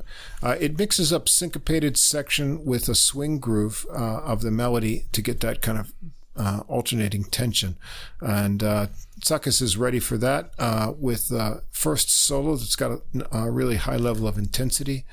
Uh, Kontrafouris keeps a walking bass moving underneath on the organ keyboard, and then Simonitis peppers in fast accented chords between fluid lines. Uh, again, here he gets stuck on one of those riffs that he can't let go of uh, for a really unique solo, mixing up all kinds of techniques. Papadoulis gets a drum solo here. He makes it worth the wait uh, before they run through the melody again. And uh, we're going to end up with another original by Simonitis, Time's Up. This one starts out with a hypnotic guitar riff uh, for a start to this waltzing tune. Uh, Simonitis starts uh, it out with building some tension over a modal vampy section before working into the melody over the regular chord progressions. It sort of hits on this one t- a chord that gets all modally and then mm. breaks up as it goes through. Uh, but they really bring that out, uh, emphasizing in the beginning. Uh, Kontrafouris's organ solo is melodic, uh, but he builds tension over that uh, kind of hanging chord as well. Uh, and when Simonitis comes in for his solo, he does the same, uh, adding back some modally things when he hits that section. Papadoulis gets to bang things up for a short vamp before they settle back in for a final waltz through the melody. And uh, that melody hangs on a chord uh, to fade away uh, to a final cymbal tink by Papadoulis. Uh, this is a great organ trio. Uh, I really love this recording. Fine yeah. and fluid guitar, nice sounding organ. It's not a Hammond B3, but it's got uh, great tones and fine playing. anyway, uh, interesting drumming. The drummer here has lots of cool little additions uh, to the mix. I actually uh, made a note about that myself. Yeah. yeah. Uh, nice little fills, enthusiastic, uh, a little um, unorthodox touch. There's a good mix of high quality and original tunes and cool covers, making a jazz and bluesy brew. And they're all Greeks. Yeah. And this sounds yeah. great. this is a great recording. Um, what this is going to be on my favorite uh, organ recordings of the year so far. Um, it was good. So. Is it on CD? Do you know? It's self-release, so it's going to be a yet. rough one, I think. Uh, yeah. He does have his own website uh, too, yeah. so maybe it'll make it out onto CD. I hope so. Out. Yeah. Um, this, this, is going to be just, on your year-end list, huh? Well, uh, it's Most it's likely, one. It's yeah. I think it's my favorite um, organ recording so far. Um, oh, okay. So, um, but it's really good groove, great guitar work, uh, and this trio just works. And I love the choice of material, and yeah, the the original too. tunes are all really just as good too. So it's sort of seamless, and right. uh, I don't see how anyone could not like this. You know, you're right. Yeah, it was. I certainly did. Um, it it sounds kind of to me like it came from another era. I was like in the 1950s. Yeah. Yep. Well, I think it's the recording quality as well, the way they did yeah. that. And uh, the guitar playing throughout was tasteful sounded good. I actually thought on Lockdown track eight that he sounded a bit like uh, Pat Martino. There, he was kind of. Oh yeah, yeah, those, yeah. Uh, it's got that little vibe to it. kind yeah. of struck me. Uh, as Could be that. an influence, yeah. Um, yeah, he's got an appealing tone, and I also mentioned the drums here. yeah, yeah, yeah. Everyone's excellent. Yeah, I guess this was. I wasn't gonna. I, I, I think I'd get this on a CD actually if yeah, he's got one I'd out. Like to have I'm gonna look into that now. At first, I thought, you know, um, I didn't know what to make of it. But once I started to listen to it and I listened to it again, I realized, oh, this is really good. And it's an interesting choice of material. Um, mm. uh, really makes it stand out. So it's always good to hear the organ too, even if it's not a Hammond. No problem. That kind of yeah. sounds like a Hammond though. Yeah. Well, I think it's this, uh, thing. I guess it doesn't to, do those effects with the spinning speakers. Yeah, not too much. I think it's got an Leslie effector on it, but it's a, and as I said, Nord C1. It's meant to sound like '60s organs uh, right. in general. It, and it so does. it does a good job. yeah, it's very yeah. rich. Yeah. yeah. So there you have it. Uh, three very different trios from uh, Germany, Spain, and uh, Greece. And, uh, well, they're all really good jazz, uh, incorporating lots of different things. Jazz is really international. And, uh, man, uh, I think right. that anyone will be happy to hear all these three recordings. So. Yeah, and the classical ones too. We recommend that you listen to all of them and uh, get it on while you do. Yeah, get it on. and, well, you know, next week, uh, we already know what we're going to do. We're going to have uh, a little bit of uh, sexual healing. Oh, we got to do another sax pun, don't we? Yeah, we'll have to think of a good title for our. So, so we do have we do have a sax um classical recording coming next week, Yeah. which is rather unusual. So that's kind of why we went for the. Uh, he Russ has um sax recordings piling up in the back of his house there. Yeah. got to get some of them out. Actually, so what I did is um, I actually picked two new ones that just came out like the day before yesterday because I liked them so much. Uh, Wow, and I just went back a little bit. Um, so what we're going to get for jazz next week, you're going to get five saxophones on three recordings. So there's Oh, wow. one, there's one recording that has three saxes and Yeah. there's more organ. So one of the tunes, uh, one of the albums has organ instead of piano, and there's also one Latin one in there too. So Right.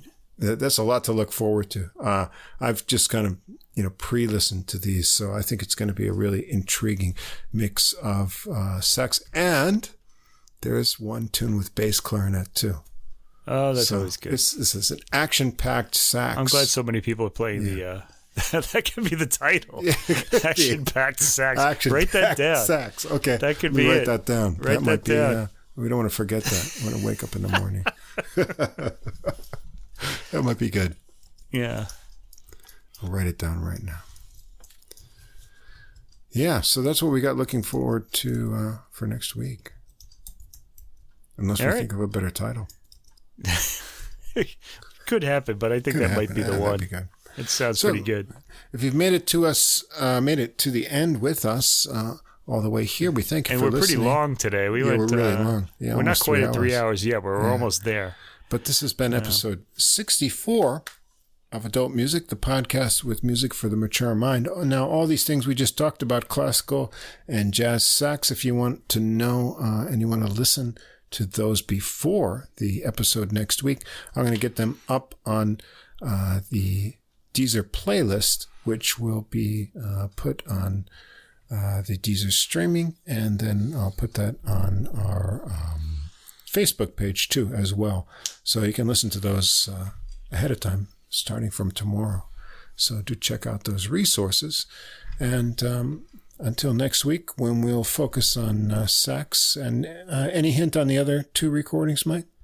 Well, Mozart piano concertos, and I've got um, another orchestra recording by um, John Wilson and the London Sinfonietta called uh, Metamorphosen. Oh, and it's got uh, Richard Strauss's work Metamorphosen, and also some works by Korngold and uh, another composer that we heard before, Franz Schreker. all right, I remember him. Yeah. Yeah, we've heard him before on the show too. I think we may. Uh, I don't remember if that was it. Anyway, we have heard him before, so it's going to be a pretty interesting uh, German expressionist kind of um, album.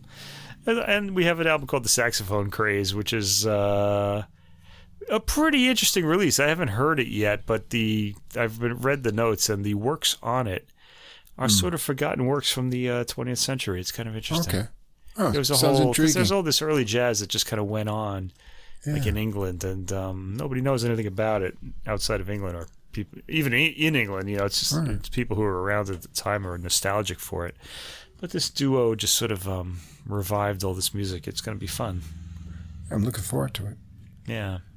All right. So tune in again next week to get your sax fix on adult music and keep listening. Sax Until- Fix is also a good name. Yeah, Look at this guy one coming up with all the all the at names. the end. Anyway, uh, Yeah. you'll find out what the actual title will be uh, next time. So until then, keep listening and we'll see you again next week.